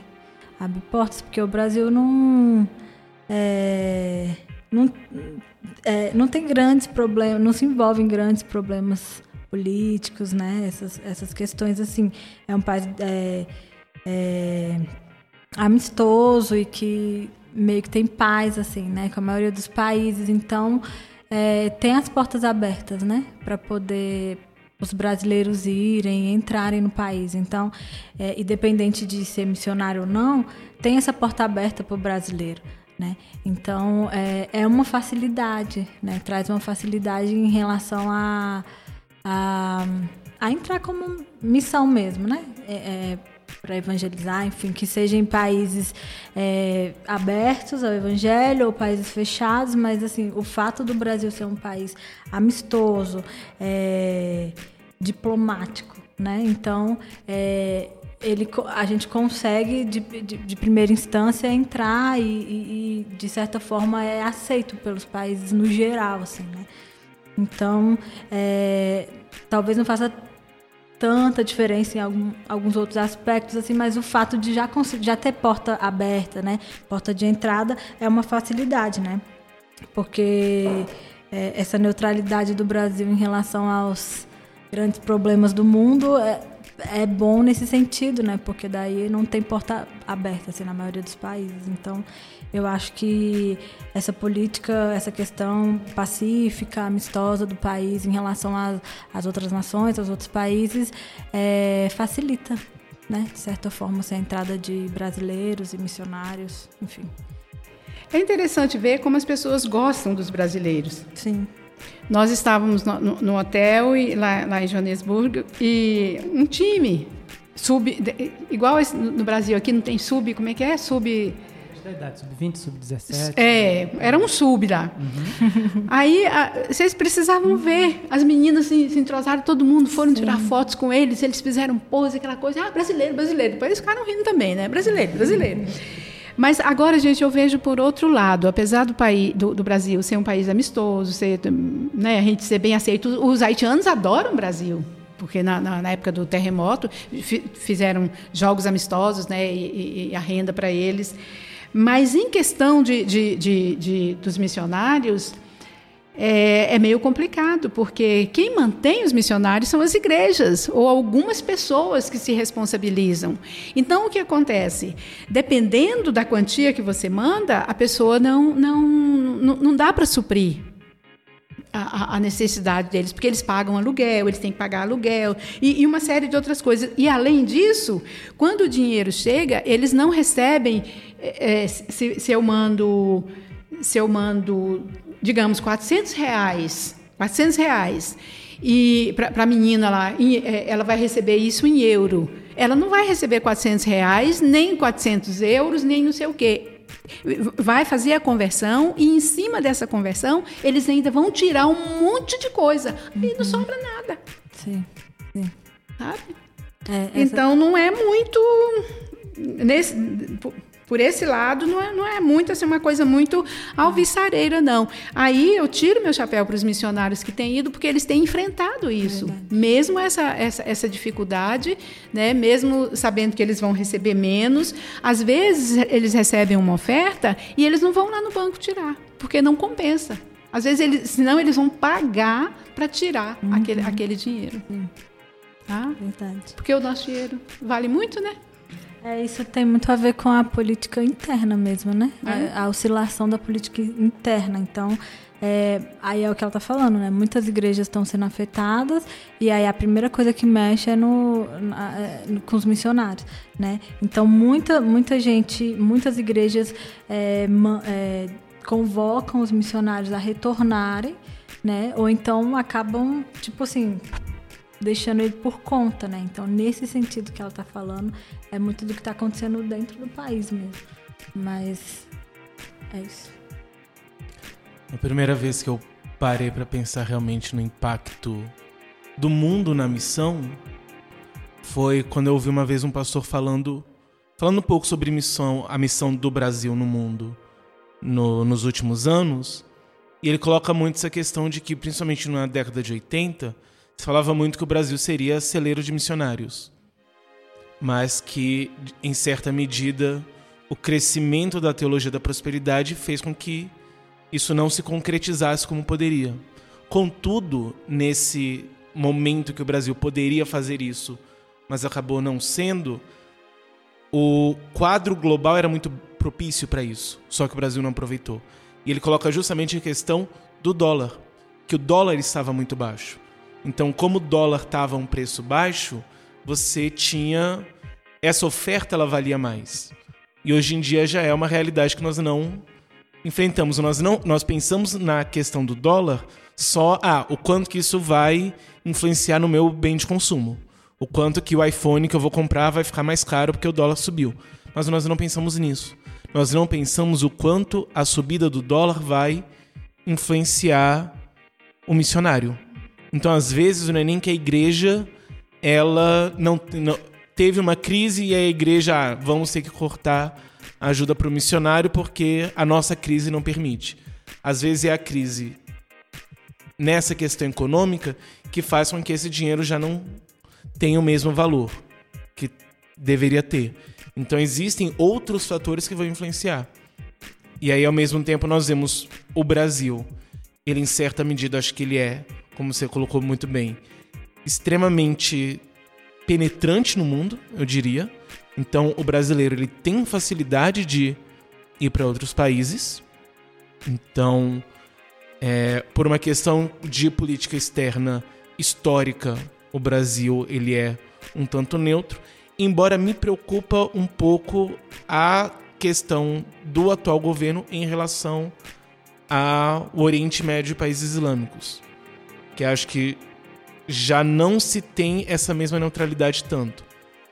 Então nós já vemos, ainda que pelo menos do ponto de vista econômico, alguns conflitos surgindo, algumas inimizades surgindo. Me preocupa um pouco até que ponto uh, isso possa influenciar no futuro a relação diplomática e o envio de missionários a partir disso. E também acho que influencia muito o, a visão que nós temos sobre esses países e essas pessoas. Então acho que vem se adotando um discurso de inimizade e não um discurso de amor. Então o muçulmano ele é meu inimigo e não é alguém que eu preciso amar e que eu preciso evangelizar. E a visão política atual do brasileiro em relação a essas questões acaba indo um pouco para isso. Então acho que até a visão que nós adotamos de política externa e de mundo influencia muito nisso. Então acho que o Brasil ele teve momentos muito bons que não souberam aproveitar e agora me preocupa um pouco até que ponto nós teremos momentos tão bons que poderemos aproveitar ou nós vamos ter que correr atrás não só de um prejuízo de não termos aproveitado, mas também das nossas decisões atuais. Sim. E, e, na verdade, assim, o cerco vai se fechando, né? E aí, de qualquer forma, a missão tá aí e ela precisa ser feita, né? Então, é, é foi isso que ela falou, né? É, você está disposto, a pessoa que está indo está disposta a enfrentar todas essas questões, né? Então, é, é isso. E quanto mais se fecha, mais a necessidade fica latente, né? E mais difícil vai sendo, porque é, os países que são, de certa forma, abertos ao evangelho já tem gente lá, já já estão sendo alcançados de alguma forma, mas e os países fechados? E os países que, que começam a ter essas inimizades políticas e essa questão econômica e tal? Então, é lá que a gente precisa estar. Tá. Então, realmente, o circo, o cerco vai se fechando, assim, né? Eu, eu acredito que daqui para frente mude, né, em relação a muitas coisas aí. A gente está num processo de mudança muito grande, assim, em relação à política brasileira, mas é, mas a necessidade continua e a gente vai ter que é, como água se, se desviando aí das pedras, porque a, a missão tá aí, ela precisa ser feita ainda. Né? Na preparação do missionário, na preparação da pessoa que vai, né, para perto ou para longe. Então, ela precisa estar tá, ser é, é, consciente, né, de todas essas coisas. Acho que nós precisamos pensar não simplesmente em preparação do missionário, mas preparação da igreja. Acho que às vezes nós pensamos muito nisso. Então a Anister vai, vai fazer missão, então preciso preparar a Anister para fazer missão. Nós não pensamos tanto em nós precisamos uhum. preparar a igreja que vai enviar a e vai estar com a Anister em missão. Sim a ser uma igreja missionária. A gente presume que essa igreja já seja uma igreja missionária. Não, mas é muito, é muito diferente. Né? Depois que eu cheguei aqui, eu entendi que a igreja brasileira, de um modo geral, não tem noção do que está acontecendo no mundo, não tem noção do que os missionários passam. Eu falo por mim mesma. Eu fui agora, fiquei dois meses na Turquia, foi, é um tempo curto, né? Comparado a tanta gente que está aí, mas é, eu já consegui ver algumas coisas, entendeu? Então a gente não tem noção mesmo. E, é, e, foi, e eu ia falar bem isso mesmo. Tem que ter a preparação do missionário, né? Ele tem que estar consciente de todas essas coisas e principalmente consciente do chamado que Deus deu para ele, porque no momento de dificuldade ele vai ter que lembrar de que foi Deus que mandou ele lá, né? De que a missão dele é essa e que foi Deus que mandou. É, e, e, e, preparação da igreja para dar esse suporte, porque a igreja, né, no geral, assim, a, é, como a gente já comentou aqui várias vezes aqui, né? Em, em tudo isso que a gente está é, falando, que chega um momento que não tem como mais para a igreja, a gente sabe que a primeira, o primeiro é, é, é, corte é do missionário. O primeiro corte é o que acontece, assim, né? E isso eu não falo tipo assim, eu falo do que eu ouço, né? Do que eu tenho ouvido dos missionários. Então, é, é isso. E preparação da família também, né? Preparação da família para entender o chamado e apoiar o chamado e abençoar, né? E estar tá ali com, com ele até o fim, né? Então, é, era o que eu ia falar mesmo. Precisa Abençoar dessa... o chamado do filho dos outros é fácil, né? É, exatamente. Abençoar e achar lindo o filho dos outros ir embora é fácil. Mas... Olha, Esther, quando eu fui para o seminário, meus pais falaram, lugar de mulher é na cozinha. Nossa. Aí eu falei, Aí tá. pelo mundo inteiro cozinhando. Aí não vamos ajudar com nada. Falei, tá, mas é, é- só que eu não, é- é- não foi uma desobediência, mas eu, eu ia ou eu ia. O senhor estava me, me, Deus, me né, mandando, me cobrando. Sim. E eu fui. Eu fui. E eles, eles, primeiro, eles não cumpriram né, o que eles falaram. E segundo, Deus não deixou faltar nada. Eu saí do, do meu emprego, recebi a, a- né, o, o- tudo que eu tinha direito. Cheguei lá, eu paguei a escola meio ano já, um semestre. Depois eu ganhei bolsa. Antes de terminar aquele semestre eu já tinha ganho bolsa e, e nunca paguei nada. E Deus foi Deus foi fiel assim, sabe? E eles se depois eles se conscientizaram. Meu pai foi lá na escola me visitar. Quem disse que não ia ajudar, que não ia fazer isso, não fazer aquilo, foi lá na escola. Minha mãe, volta e meia, quando eu ia para lá em- depois, né? Ela, ah, e aí, como é que é? Você vai para Pinda? Eu ainda falava assim, ó, era o diminutivo. Era e- esse, essa conscientização tem que ser em todos os âmbitos. Sim, Né? certeza. Não é só. Eu, eu, eu sempre co- coloco, porque o missionário, o que a gente tem visto também, pessoal, é que enviam, pegam, a pessoa fala assim: ah, vo- vai você. Deus não mandou. Aquela pessoa não, não, não tem conhecimento nenhum, não sabe, ela, ela fica, ela, ela cai assim de paraquedas dentro de, de algum lugar e coitada dela, ela que vai sofrer. Mas a obra do Senhor também sofre. Sim, com certeza. Né? Então tem que ser uma preparação é, geral, né? Porque às vezes a igreja não tem essa é, essa, é, essa consciência, essa consciência missionária que se fala aí, né? Sim. Então se ela não tem os os participantes também, as famílias também. Então é o que, que nós já falamos antes. É preciso falar mais, é preciso escancarar esse assunto, é preciso mostrar de todas as formas. E aí E às vezes até quando tem, é muito fora da realidade, assim, É? do que acontece mesmo, né? Então, é isso mesmo, é igual ela falou, escancarar e trazer para real, para as pessoas entenderem mesmo, para a igreja entender, para as famílias entenderem o que é realmente a missão, o que é a missão daquela pessoa que a, que a igreja está enviando, o que, que Deus tem chamado ela para fazer e que são as necessidades, quais são as dificuldades e, a- e a igreja, e a família e a pessoa, tá todo mundo envolvido nisso, né? Porque para quem quem vai faz diferença. O que vocês diriam para pessoas que têm um chamado missionário, têm um entendimento do que é missão, mas estão em uma igreja que não tem essa visão? Eu acho que para começar, né, a pessoa precisa é, orar mesmo e estar ali diante de Deus. Porque se Deus chamou, não vai ter nada que impeça. E por mais forte que isso pareça, nem igreja. Não vai ter igreja que impeça. Entendeu? É, então, assim, é, a, a pessoa consciente do chamado dela e ali diante de Deus, Deus vai fazer as coisas acontecerem, né? Porque na verdade também o reino de Deus não é não é não é só uma coisa e nem só outra, né? É, mexe com a estrutura inteira. Isso tem a ver com o corpo, não tem a ver com a minha missão, a missão, do, sabe? É, tem a ver com o corpo inteiro. E eu sou corpo junto com a, com a igreja, com a minha igreja e com outras, né? Com outras pessoas e outras igrejas.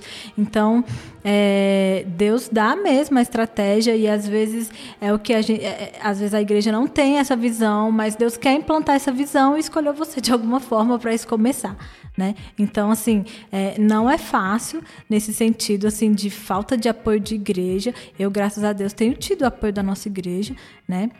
Em muitas áreas. Então, assim, é, eu já ouvi pessoas, né, lá que estiveram comigo que não tiveram apoio, que não tinham apoio da igreja nenhum, zero. Não tinha apoio da família também, os pais não aceitavam, não concordavam. E é muito mais difícil nesse sentido, né? Mas assim, é, o que, que Deus quer fazer? Na sua igreja, porque a missão não é só minha, é da minha igreja também. Se eu tô ali, é da minha igreja também. Então, assim, o que, que Deus quer fazer na sua vida, na sua família e na sua igreja? Né? Porque às vezes é a partir daquilo ali que Deus vai começar a abrir a mente das pessoas, a abrir a mente dos líderes e trazer uma visão diferente e, e fazer com que a igreja saia da, daqui, desse lugar e, e, e, entre mesmo nas nações, né? E entre mesmo na missão, porque no final das contas a gente está aqui ainda depois que aceitou Jesus, a gente está aqui como cristão, para quê? Não é para encher a igreja, né? É para, é, pelo contrário, né? Sair e expandir o reino de Deus. A nossa missão é essa, e não é só a missão do missionário, é a missão da igreja, né? Então, é, a igreja precisa ter essa consciência e, e os missionários precisam é, se é, entrar dentro da igreja de tal forma, estar ali apegado à igreja, assim, né? De tal forma que traga isso para a igreja também, porque isso é a missão da igreja, né? Então, é, eu acho que primeiramente é estar é, é tá aí com Deus, ouvir a Deus, ouvir as estratégias de Deus, né? Porque quem convence é Deus mesmo, a obra é dele, enfim, né? Não tem ninguém que possa parar isso. Então, eu acho que primeiramente é isso. Gente, eu tenho uma pergunta aqui. Qual a percentagem de igrejas evangélicas brasileiras que não têm obreiro transcultural? Vocês sabem quantas? 99%. Nossa. Tá? Quantas igrejas mais. evangélicas há no Brasil? Mais de 300 mil igrejas. Tá? Então, você ficar dependendo de alguém que fala você vai ou você não vai, é, é, é complicado. É complicado. Aí, então, eu acho que é preciso também. Não é questão de desobediência, não, não é isso, mas é, é, é da, da, pessoa entrar em ação. Sim. Porque também. se eu fico esperando só pela minha é, mãe, pelo também. meu pai, pelo, pelo meu amigo, pelo meu pastor, por, por não sei o quê, por não sei... E, e aí eu, vou, eu, eu fico sufocada. É. Aí você fica, ah, mas Deus vai cobrar. Não, não quero que Deus cobre nada de ninguém agora, não. A gente tem que a gente tem que sair da Sim. zona de conforto da gente. É porque às vezes está bom também ali. Eu é. acho que é mais ou menos por aí, pelo menos é na, na minha na minha visão. Eu acho que esse dado mostra não só a questão da igreja em si, mas acho que também das pessoas. Então, se 99% das igrejas não têm obreiros missionários, significa também que elas provavelmente estão cheias de pessoas que não têm essa visão. Então acho que mais do que pensar simplesmente na igreja, nós precisamos pensar também nessas pessoas e no preparo dessas pessoas, no despertamento dessas pessoas e dessas igrejas para a importância disso. Então acho que é algo até em certa medida estrutural do da própria teologia. Acho que a teologia tem um ramo da teologia que, eu, que me incomoda muito, que é chamado de teologia prática. E entre as disciplinas da teologia prática está a missiologia. Me incomoda muitíssimo a missiologia como ramo da teologia prática. Que é como se você pegasse a teologia, a teologia sistemática, a teologia, entre aspas, raiz, e você tirasse a missão da igreja dela. Então nós trabalhamos quem é Deus, quem é Cristo, quem é o Espírito, salvação, pecado, geralmente na ordem contrária. Pecado, salvação, eclesiologia, mas ainda assim sem a missão. E a missão é uma outra coisa que a gente trabalha em um outro ramo, que é a teologia prática, que é menos importante. Acho que nós precisamos trazer a missão, e a missão aqui no sentido mais amplo, não simplesmente a missão transcultural, então a missão tanto para o meu vizinho quanto para quem está mais longe, nós precisamos trazer essa visão de fato do que é a missão para tudo. Então nós precisamos que a ótica da missão ela esteja na nossa teologia, na nossa visão de quem é Deus, na nossa visão de Cristo, na nossa visão de igreja, na nossa visão do Espírito Santo, na nossa liturgia, naquilo que nós fazemos, no porquê nós fazemos as coisas. Acho que durante muito tempo a missão ela foi deixada de lado. O próprio missionário é um ser distinto dos irmãos da igreja. Então você tem a igreja, você tem o missionário. Esse bichinho exótico chamado missionário, que você põe assim no, no... Uma vez por ano ele vem visitar, você coloca assim no, a exposição, aí você expõe e depois você volta para sua vida normal. Porque aquilo não faz parte da vida normal. Nós precisamos trazer de volta para nossa vida normal, para nossa vida do dia a dia, para nossa liturgia, para o nosso discurso sobre o que é ser cristão e sobre o que é cristianismo. Nós precisamos trazer de volta. E porque se nós temos 99% ignorando isso, nós temos um problema estrutural sério. Nós temos um problema muito grave. E que ele vai além de simplesmente a pessoa que não sabe se vai ou não. Nós temos um problema que afeta todas as áreas da igreja da vida cristã. E para mim, do lugar onde eu me encontro, do meu lugar de fala, a teologia ela tem muito a ver com isso. Eu acho que cabe a todos nós enxergarmos o que nós podemos fazer, aquilo que está ao nosso alcance, para que nós possamos mudar essa visão e começarmos a transformar. Porque cabe a cada um de nós fazer aquilo que está ao nosso alcance, seja enquanto professor da escola dominical, seja enquanto professor de criança, seja enquanto ministro de louvor, seja enquanto pastor, seja enquanto alguém com o chamado missionário. Todos nós precisamos despertar e precisamos trazer a missão para dentro da nossa vida. Sim. Mas sabe, João, uma coisa que eu tenho pensado, é, isso acontece primeiro coletivamente. Né? Não, é, tipo, a, a gente é, não consegue, como cristão, cada um despertar isso dentro de si. Né? É, isso primeiro acontece coletivamente, e aí, é, dentro disso que você entende coletivamente como um corpo, que a gente precisa entender que a gente é corpo. Né? É, aí vai sendo os despertamentos individuais sobre isso, né? Tem que ser exposto, como a, a missionária Lúcia Lúcia falou, tem que ser exposto e, e, a gente tem que ter noção disso, né? Porque igual você falou, a teologia está aí e está e, e tá sendo exposta. Por isso que tem essa, essa falta na questão da missão mesmo, né? E, e entender mesmo, é, porque eu, eu, eu, vejo assim também que uma coisa atrapalha muito, a gente separou mesmo, né? Essa questão da igreja com a questão da missão, não pode, sabe? Isso é uma coisa só, tem que ser uma coisa só. Entendeu? Porque a gente está aqui como igreja para isso. A gente não está aqui como igreja para Deus me dar alguma coisa ou me abençoar em alguma coisa. Sabe? Essas coisas todas acontecem no decorrer da nossa vida e Deus faz mesmo. Mas assim, é, por que, que a gente está aqui como igreja hoje? Por que, que a gente não aceitou a Jesus e já não morreu já foi para o céu? Não, tem alguma coisa que precisa ser, precisa acontecer, que precisa ser feita. E a igreja tem que entender que o papel da igreja na terra é esse. Não é outra coisa além disso. Entendeu? Então, essa é como separar o, o, o, o, o secular do sagrado, né? Isso atrapalhou muito a nossa vida cristã. Então é a mesma coisa, separar a missão da igreja.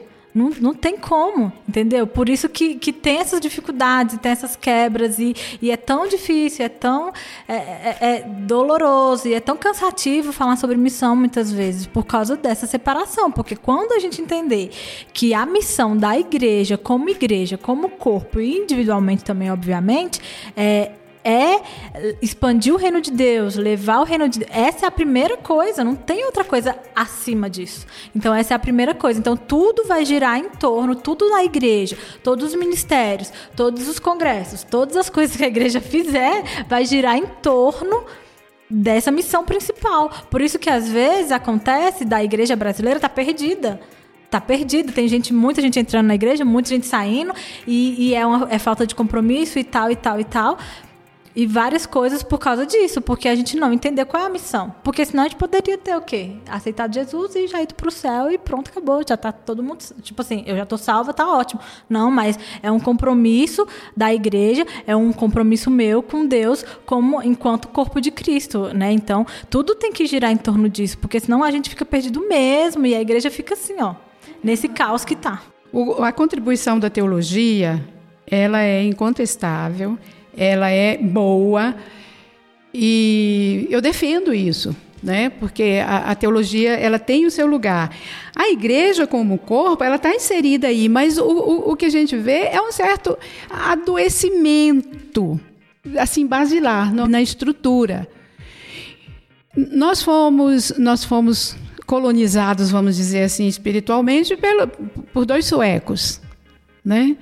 Então, aí a gente já vem toda aquela coisa de, de Assembleia de Deus e, e, e, toda uma liturgia, todo, todo um esquema. Mas onde eu quero chegar? Tudo bem, por aí, tudo bem. Mas eu quero chegar hoje no, no seguinte: nós, nós, temos, depois do, do surgimento, do, porque a gente tem o pentecostalismo, o pentecostalismo clássico né, e, o, e o neopentecostalismo. Esse neopentecostalismo, eu, eu, eu o que eu sempre digo é que ele tem prestado um desserviço ao reino de Deus.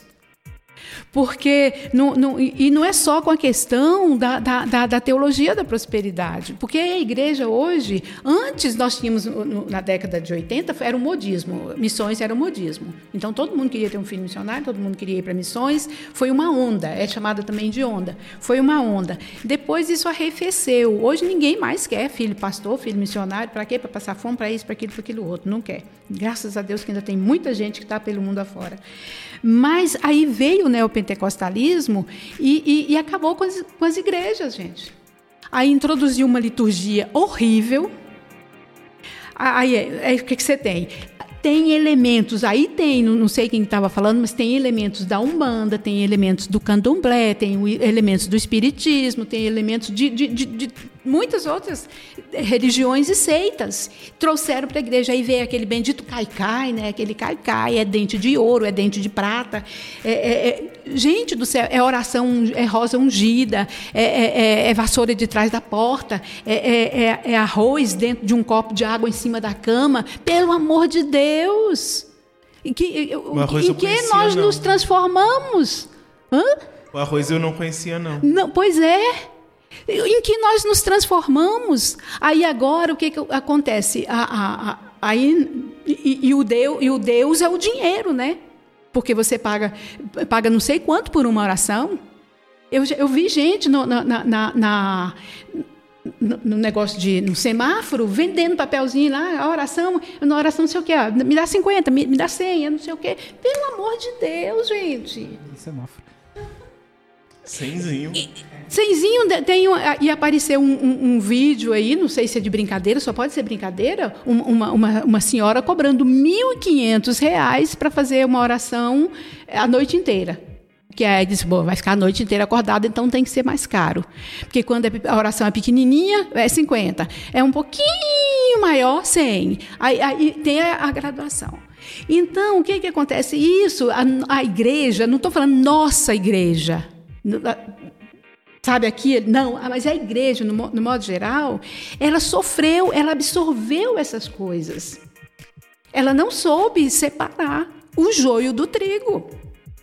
Eu digo, então por isso tem sido um desserviço. E aí o que, que acontece? Mais ainda complicado.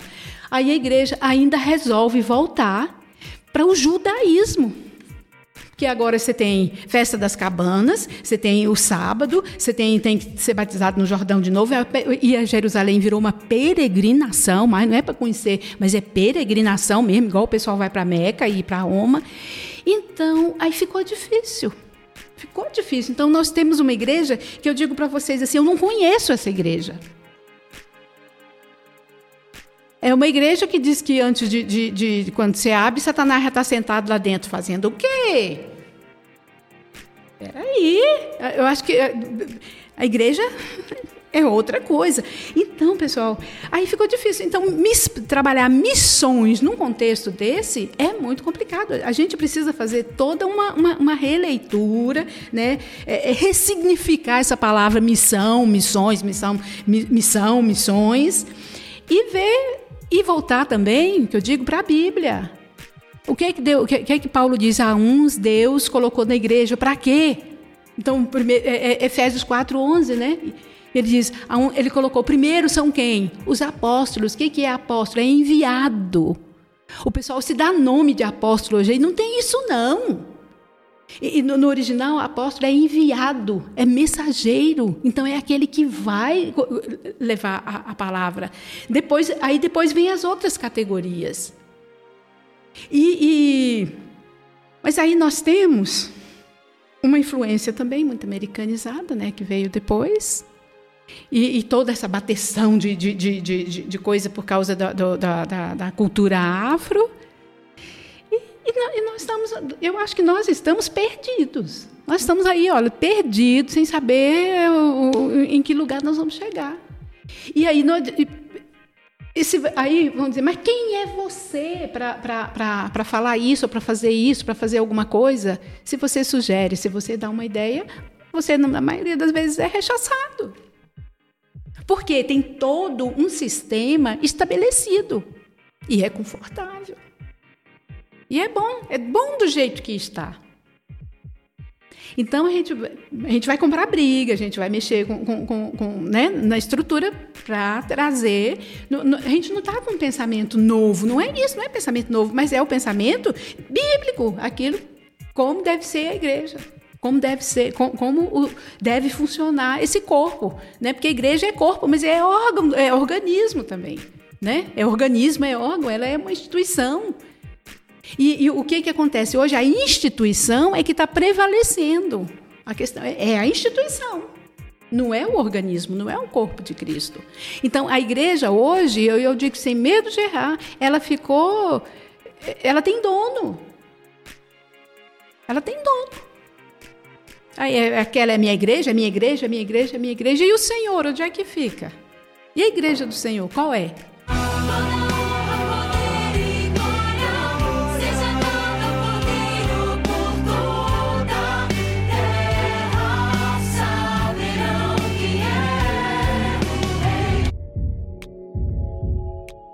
A partir da ótica da missão, como podemos pensar a questão dos refugiados? Eu comecei a entender um pouco mais sobre isso agora que eu fui, né? É, é muito amplo, é, é muita coisa que a gente não tem noção mesmo e que acontece, e o que, que é mesmo a questão do refugiado e tal. Mas até como é,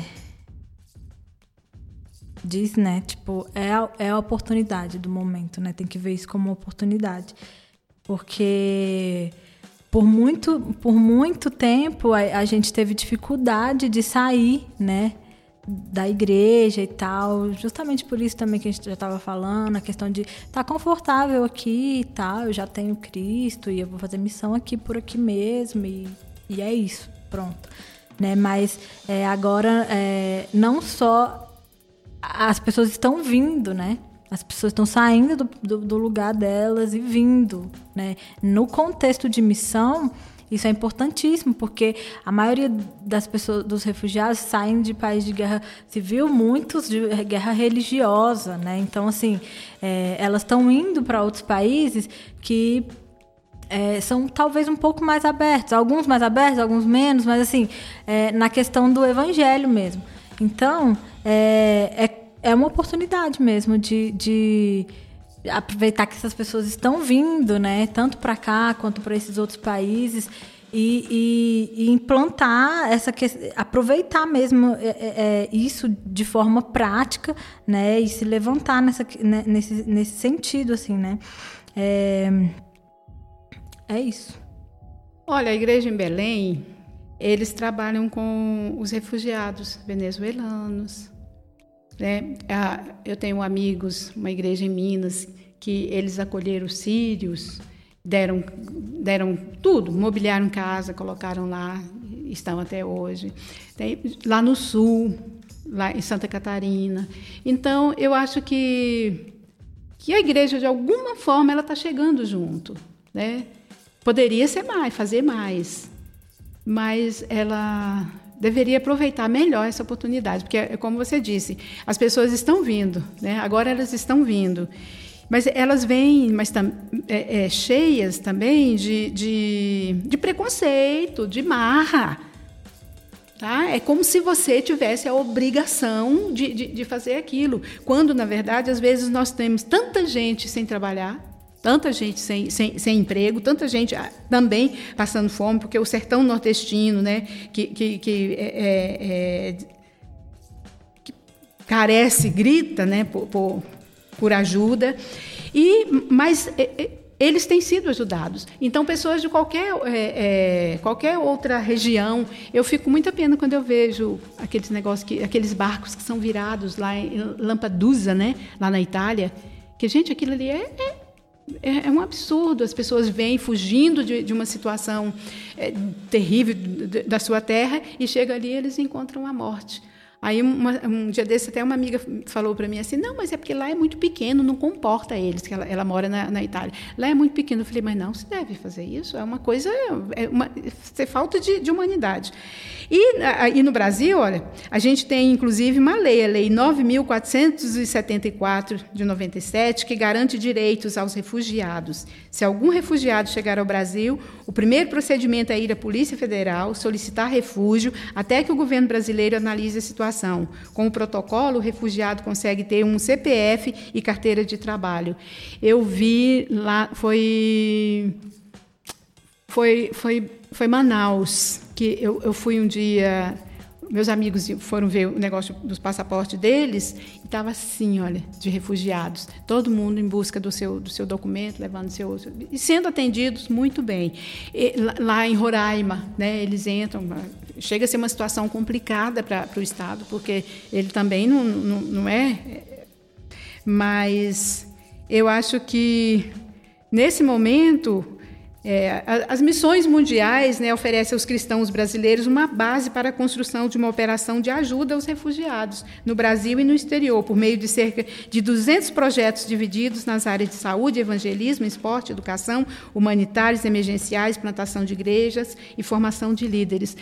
Nós não estamos no Haiti, a missionária no Haiti, ela, só ela, com, com, com que ela recebia, o dinheiro para ser mantida, então ela ajudava velhinhos, gente, eles deitados em cima de, de colocava, batia o, o, o, a forquilha lá, lá, no chão e fazia uma cama, colocava uma coisa ali, eles ficavam sentados ali, era a cama deles.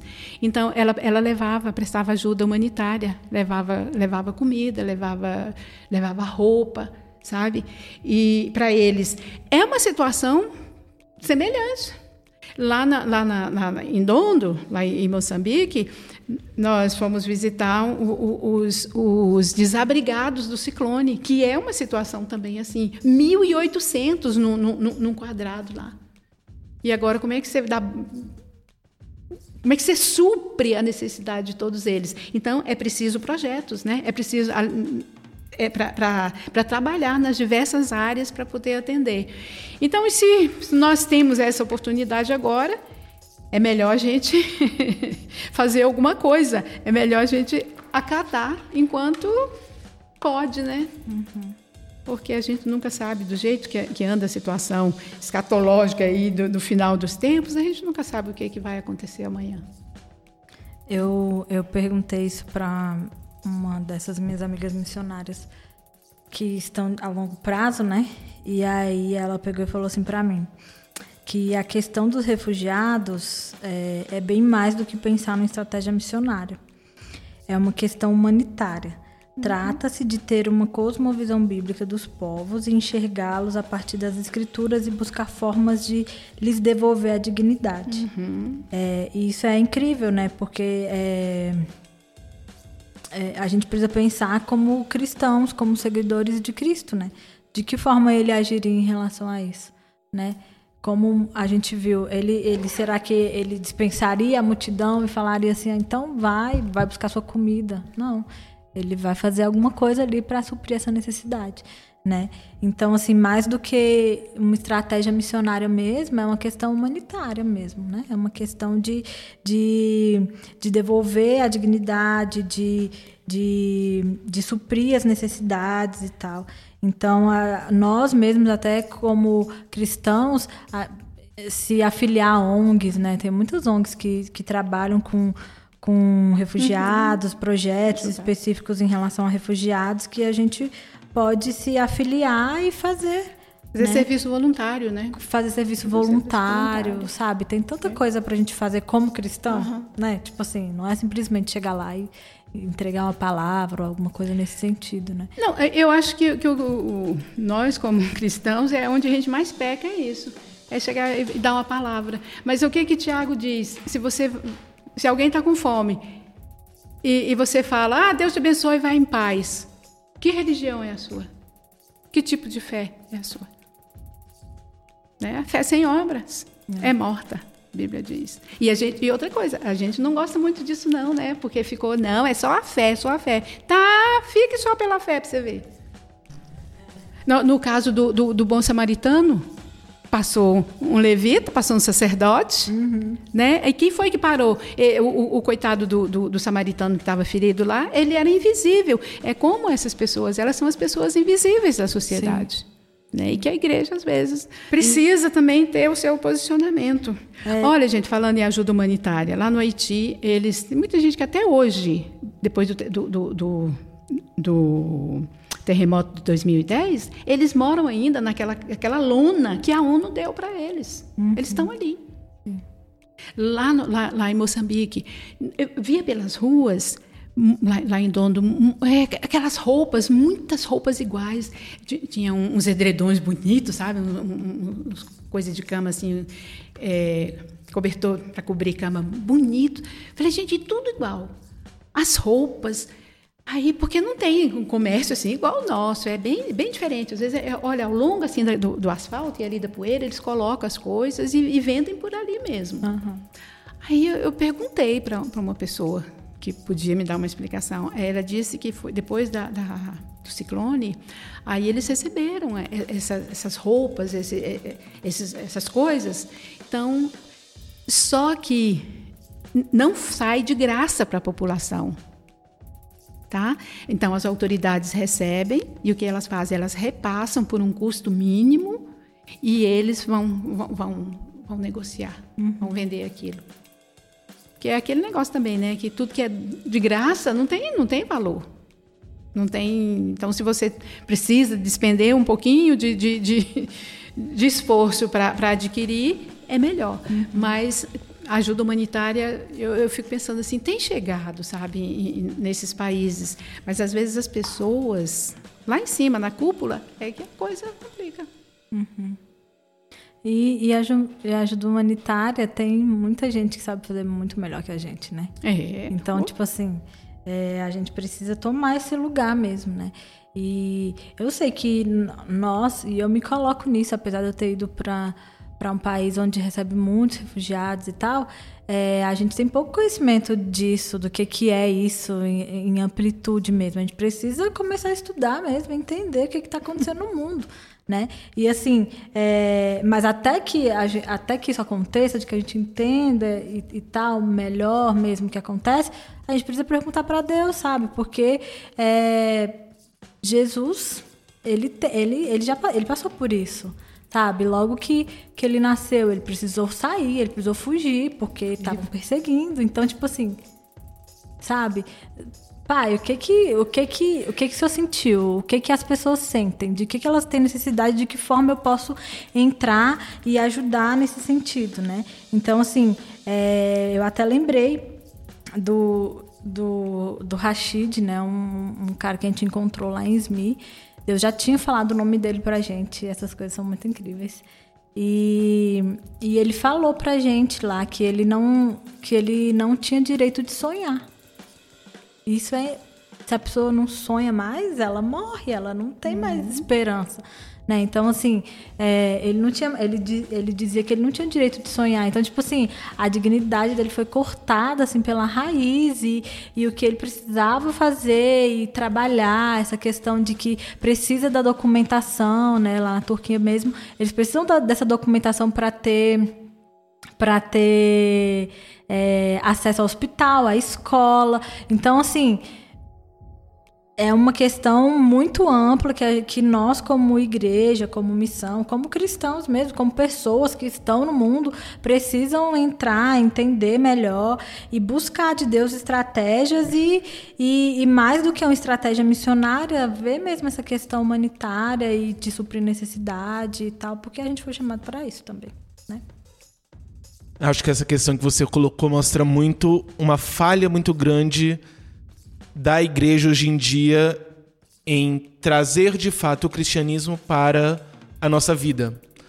Nós nos dizemos cristãos, mas não de fato temos uma cosmovisão cristã. Então, quando nós vemos, por exemplo, muitas pessoas, mesmo dentro da igreja, falando sobre a questão dos refugiados, é mais uma perspectiva política, econômica de isso vai ser ruim para mim. Isso vai gerar um prejuízo para mim, porque pode ser que eu tenho uma concorrência maior no emprego porque vai ter mais gente no mercado de trabalho. Ou então, ah, os muçulmanos estão crescendo muito e eu tenho medo dessa fé que está crescendo. Então, mesmo dentro das igrejas, as pessoas olham muito a partir de uma ótica mais individualista do que verdadeiramente a partir da ótica da missão. Nós não trazemos o cristianismo para a nossa cosmovisão. Então a pessoa, em vez de, por exemplo, pensar que nós temos dificuldades de não necessariamente entrar, mas de falar de Cristo em determinados países, nós temos a partir do momento em que essas pessoas vêm para cá, nós diminuímos isso. Porque ainda que tenham algumas barreiras como cultura ou como língua, nós já não temos a questão da proibição de pregar o evangelho. E são pessoas que talvez em um momento voltem para os seus países já também como missionários. E aí nós temos essa questão também, que é mais do que apenas uma estratégia, que é uma questão da cosmovisão cristã de fato. Às vezes, quando nós colocamos como uma questão humanitária, acho que nós fugimos muito, porque algumas pessoas olham isso como simplesmente um secularismo. Então, nós temos hoje em dia um discurso humanitário e tudo mais, que alguns são contra. Mas não, nós temos realmente uma cosmovisão cristã que enxerga o outro enquanto alguém igual a mim que é pecador, que precisa de Cristo. E eu enxergar o outro enquanto ser humano, eu ajudar o outro enquanto ser humano, é isso. Eu ajudá-lo completamente em sua em suas mazelas espirituais e de outros tipos de necessidade. Então acho que nós precisamos de fato ampliar isso. Nós precisamos trazer o cristianismo para a nossa cosmovisão, para a maneira que nós verdadeiramente enxergamos e não como alguns acabam fazendo, que é chamar de, entre aspas, cosmovisão um, uma visão que é totalmente sem Cristo, que é totalmente de uma uma vitória nesse mundo. Então hoje em dia nós falamos muito da teologia da prosperidade, mas mesmo em outros ramos mais ortodoxos, digamos assim, tem-se muito esse problema de uma visão de uma vitória aqui. E aí vão falar das esferas de poder e, e tudo mais, mas que acaba sendo uma forma de mascarar isso. Então, nós precisamos entender isso, de que a questão do refugiado, ela é uma questão que vai além de uma simples estratégia. Ela é necessária enquanto estratégia, é uma porta extremamente importante, mas ela vai muito além. E é uma questão que o próprio Antigo Testamento e o Novo Testamento tratam. Não é algo sobre, não é um problema novo, não é algo sobre o qual a Bíblia se cala. Não. A Bíblia fala e muito sobre a questão do refugiado e o nosso papel em ajudar o refugiado. Então, nós termos uma visão bíblica sobre isso é também uma questão de obediência. Então, nós precisamos, de forma geral, repensar a nossa visão sobre os refugiados. Chegamos ao fim dessa temporada. Muito obrigado você que nos acompanhou até aqui e nos encontramos novamente ano que vem. Please listen carefully. Queria agradecer a presença ilustre da missionária Lúcia Lúcia nesse magnífico episódio. Lúcia Lúcia é missionária, professora e escritora também. Nós vamos deixar um link no site para você entrar em contato com ela caso você tenha interesse em conhecer as suas obras. E eu deixo aqui meu agradecimento a você, Lúcia Lúcia. Gente, obrigada por essa oportunidade de compartilhar com vocês aqui esse momento muito precioso e que Deus nos ajude, né, a, a termos uma visão não míope, como tem, como a gente tem visto, mas que a gente tenha também uma cosmovisão bíblica, uma cosmovisão cristã, que a gente possa ver, enxergar o nosso mundo com, com lentes realmente voltadas para a palavra de Deus e que as nossas vidas né, continuem disponíveis para que Deus haja e mude através do, do, do da, da, daquilo que nós podemos, do instrumento que nós podemos ser nas mãos deles. Obrigada e Deus abençoe vocês. Queria agradecer também a presença da Anisté, que iniciou a sua carreira missionária, digamos assim, agora, pouco tempo atrás, e já está gerando muitos frutos e já tem encarado vários desafios, principalmente esse da Turquia. Então, muito obrigado, Anisté, por você estar tá aqui compartilhando um pouco dessa sua experiência e nos motivando também a pensar e batalhar e se envolver cada vez mais com missões. Muito obrigado. Então, eu quero agradecer ao Caio e ao João, né, pelo bate-papo que foi tão legal, né, por levantar essa questão aqui no no podcast Puro e Simples, é, porque através dessas informações e, e de tudo que a gente conversou aqui e que tem conversado sobre vários outros assuntos, é, Deus está mexendo no coração das pessoas, está trazendo entendimento do que está acontecendo nas nações e no mundo, né, das coisas que Deus tem feito e de, de certa forma é, são informações, né, para igreja brasileira se levantar como igreja na terra e se posicionar em oração, em contribuição, é, em apoio aos missionários né, e às missões é, de modo geral. Então foi muito bom estar aqui mesmo. É, quero agradecer também por estar aqui com a Luzia Lúcia, né? É, eu comecei a caminhar sobre essa questão de missão e de missão transcultural há pouco tempo, tenho uma experiência pequena que já mexeu muito comigo e que é, eu já posso contar e, e, Deus tem falado com as pessoas também através da, da minha experiência, mas foi muito bom estar com a Luzia Lúcia porque ela tem experiência de anos e porque a gente conversou aqui, né? É, já abriu minha visão para muitas coisas, eu já aprendi muito né? Então foi um prazer mesmo estar aqui com ela, né? Uma eu iniciando e ela né, com uma carreira tão longa aí de missões, né? De viver isso tudo em Deus na vida dela. E eu quero agradecer também, né? A algumas pessoas específicas e importantes que me ajudaram a entender mais, né? Sobre mais profundamente sobre a questão das missões transculturais. São pessoas que já caminham nisso há muito tempo, né? Que têm experiências grandes, né? Que é o Lucas e a Joelma e a equipe, né? Dos missionários lá na Turquia. É, o pastor Clélio, né? Que eu conheci na Bolívia, mas que já tem caminhado aí por várias nações e tem uma experiência muito grande nesse sentido de missões transculturais. A Selminha, que é uma missionária que eu conheci lá em Curitiba, né, que é missionária também pela Jocum. E, e eles todos se dispuseram a é, me ajudar a entender muitas coisas sobre essa questão de missão transcultural, da questão dos refugiados e tudo que a gente conversou aqui. Então é isso, foi um prazer e agradeço a Deus mesmo pela vida de vocês e por, e por ele divulgar né, o que ele tem feito nesse espaço aqui. Então, Deus abençoe. Obrigada.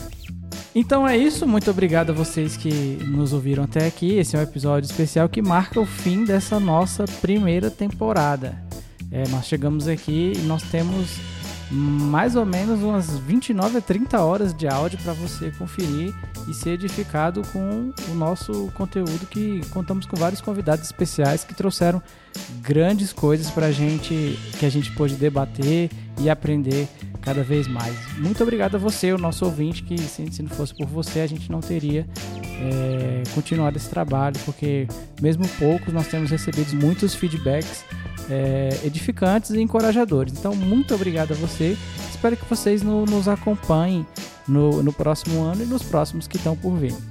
Beleza? Queria agradecer imensamente a Rafaela Guering, que ela nos, nos empresta parte do equipamento para que nós possamos gravar.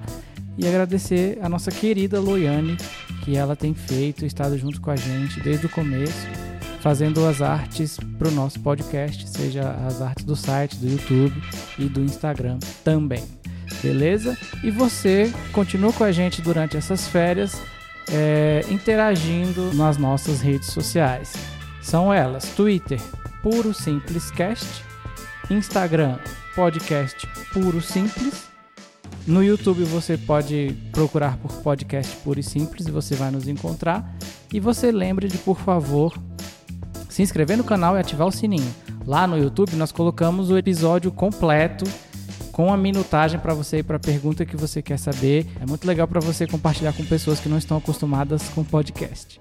Além disso, nós estamos nos principais agregadores de podcast, sendo eles Spotify, iTunes, Deezer, é, Google Podcast, entre outros certinho. Nosso site principal, podcastpurosimples.com.br. Por favor, coloque seu comentário, coloque a sua interação para que a gente possa te conhecer e saber o que você pensa, tá bom? Temos também uma parceria agora com a Amazon e toda vez que você clicar no nosso link, você pode fazer suas comprinhas na Amazon e você vai estar nos ajudando financeiramente, sem pagar nada a mais por isso. Você vai pagar o valor que a Amazon te oferece só que vai estar nos ajudando. Para você fazer isso, você no nosso site vai encontrar um link lá em cima escrito Compre na Amazon e nos ajude. Clicando nesse link, você vai ser direcionado para a Amazon e a partir daí você pode fazer suas compras normalmente. E também tem um, um bannerzinho em cada episódio nosso que você pode clicar e entrar no site da Amazon e assim você vai estar ajudando o nosso podcast. Então, feliz ano novo, feliz Natal, fiquem com Deus é, ano que vem nós estamos aqui com novidades e eu espero que vocês nos acompanhem e ajudem a compartilhar essa ideia para que cada vez mais a gente possa alcançar mais pessoas. Tá certo? Muito obrigado e até a próxima. Zelúcio, você pode fazer uma oração encerrando? Pai, nós te louvamos por estes momentos passados aqui, Senhor, conversando coisas concernentes à tua obra, à obra missionária, ao reino de Deus aqui na terra. E nós nos colocamos, Senhor, ao teu dispor, para que as nossas vidas sejam usadas conforme a tua vontade, no lugar, na situação, Senhor, e na circunstância que tu quiseres. Nós pedimos que o direcionamento do teu espírito esteja sobre as nossas vidas em todos os momentos e que essas questões tratadas, Senhor, possam encontrar ressonância em nossos corações, de maneira que mude, Senhor, a nossa vida, a nossa visão, de maneira, Senhor, que nós possamos é, estar totalmente imbuídos da, da vontade de Cristo nas nossas vidas para que nós sejamos bênçãos, Senhor, no teu reino aqui na terra, para que nós possamos contribuir para a expansão do teu reino também aqui na terra, para que nós possamos contribuir, Senhor, para que a tua igreja seja despertada, seja edificada, Senhor, e assuma a linha de frente para cumprir a grande comissão, porque Jesus disse: Ide, fazei discípulos de todas as nações, ide pregai o evangelho a toda criatura. Dê-nos as condições, Senhor, necessárias, dê-nos a disposição, Senhor, e ajuda-nos para que nós possamos glorificar o teu nome através das nossas vidas. Em nome de Jesus nós te pedimos. Amém.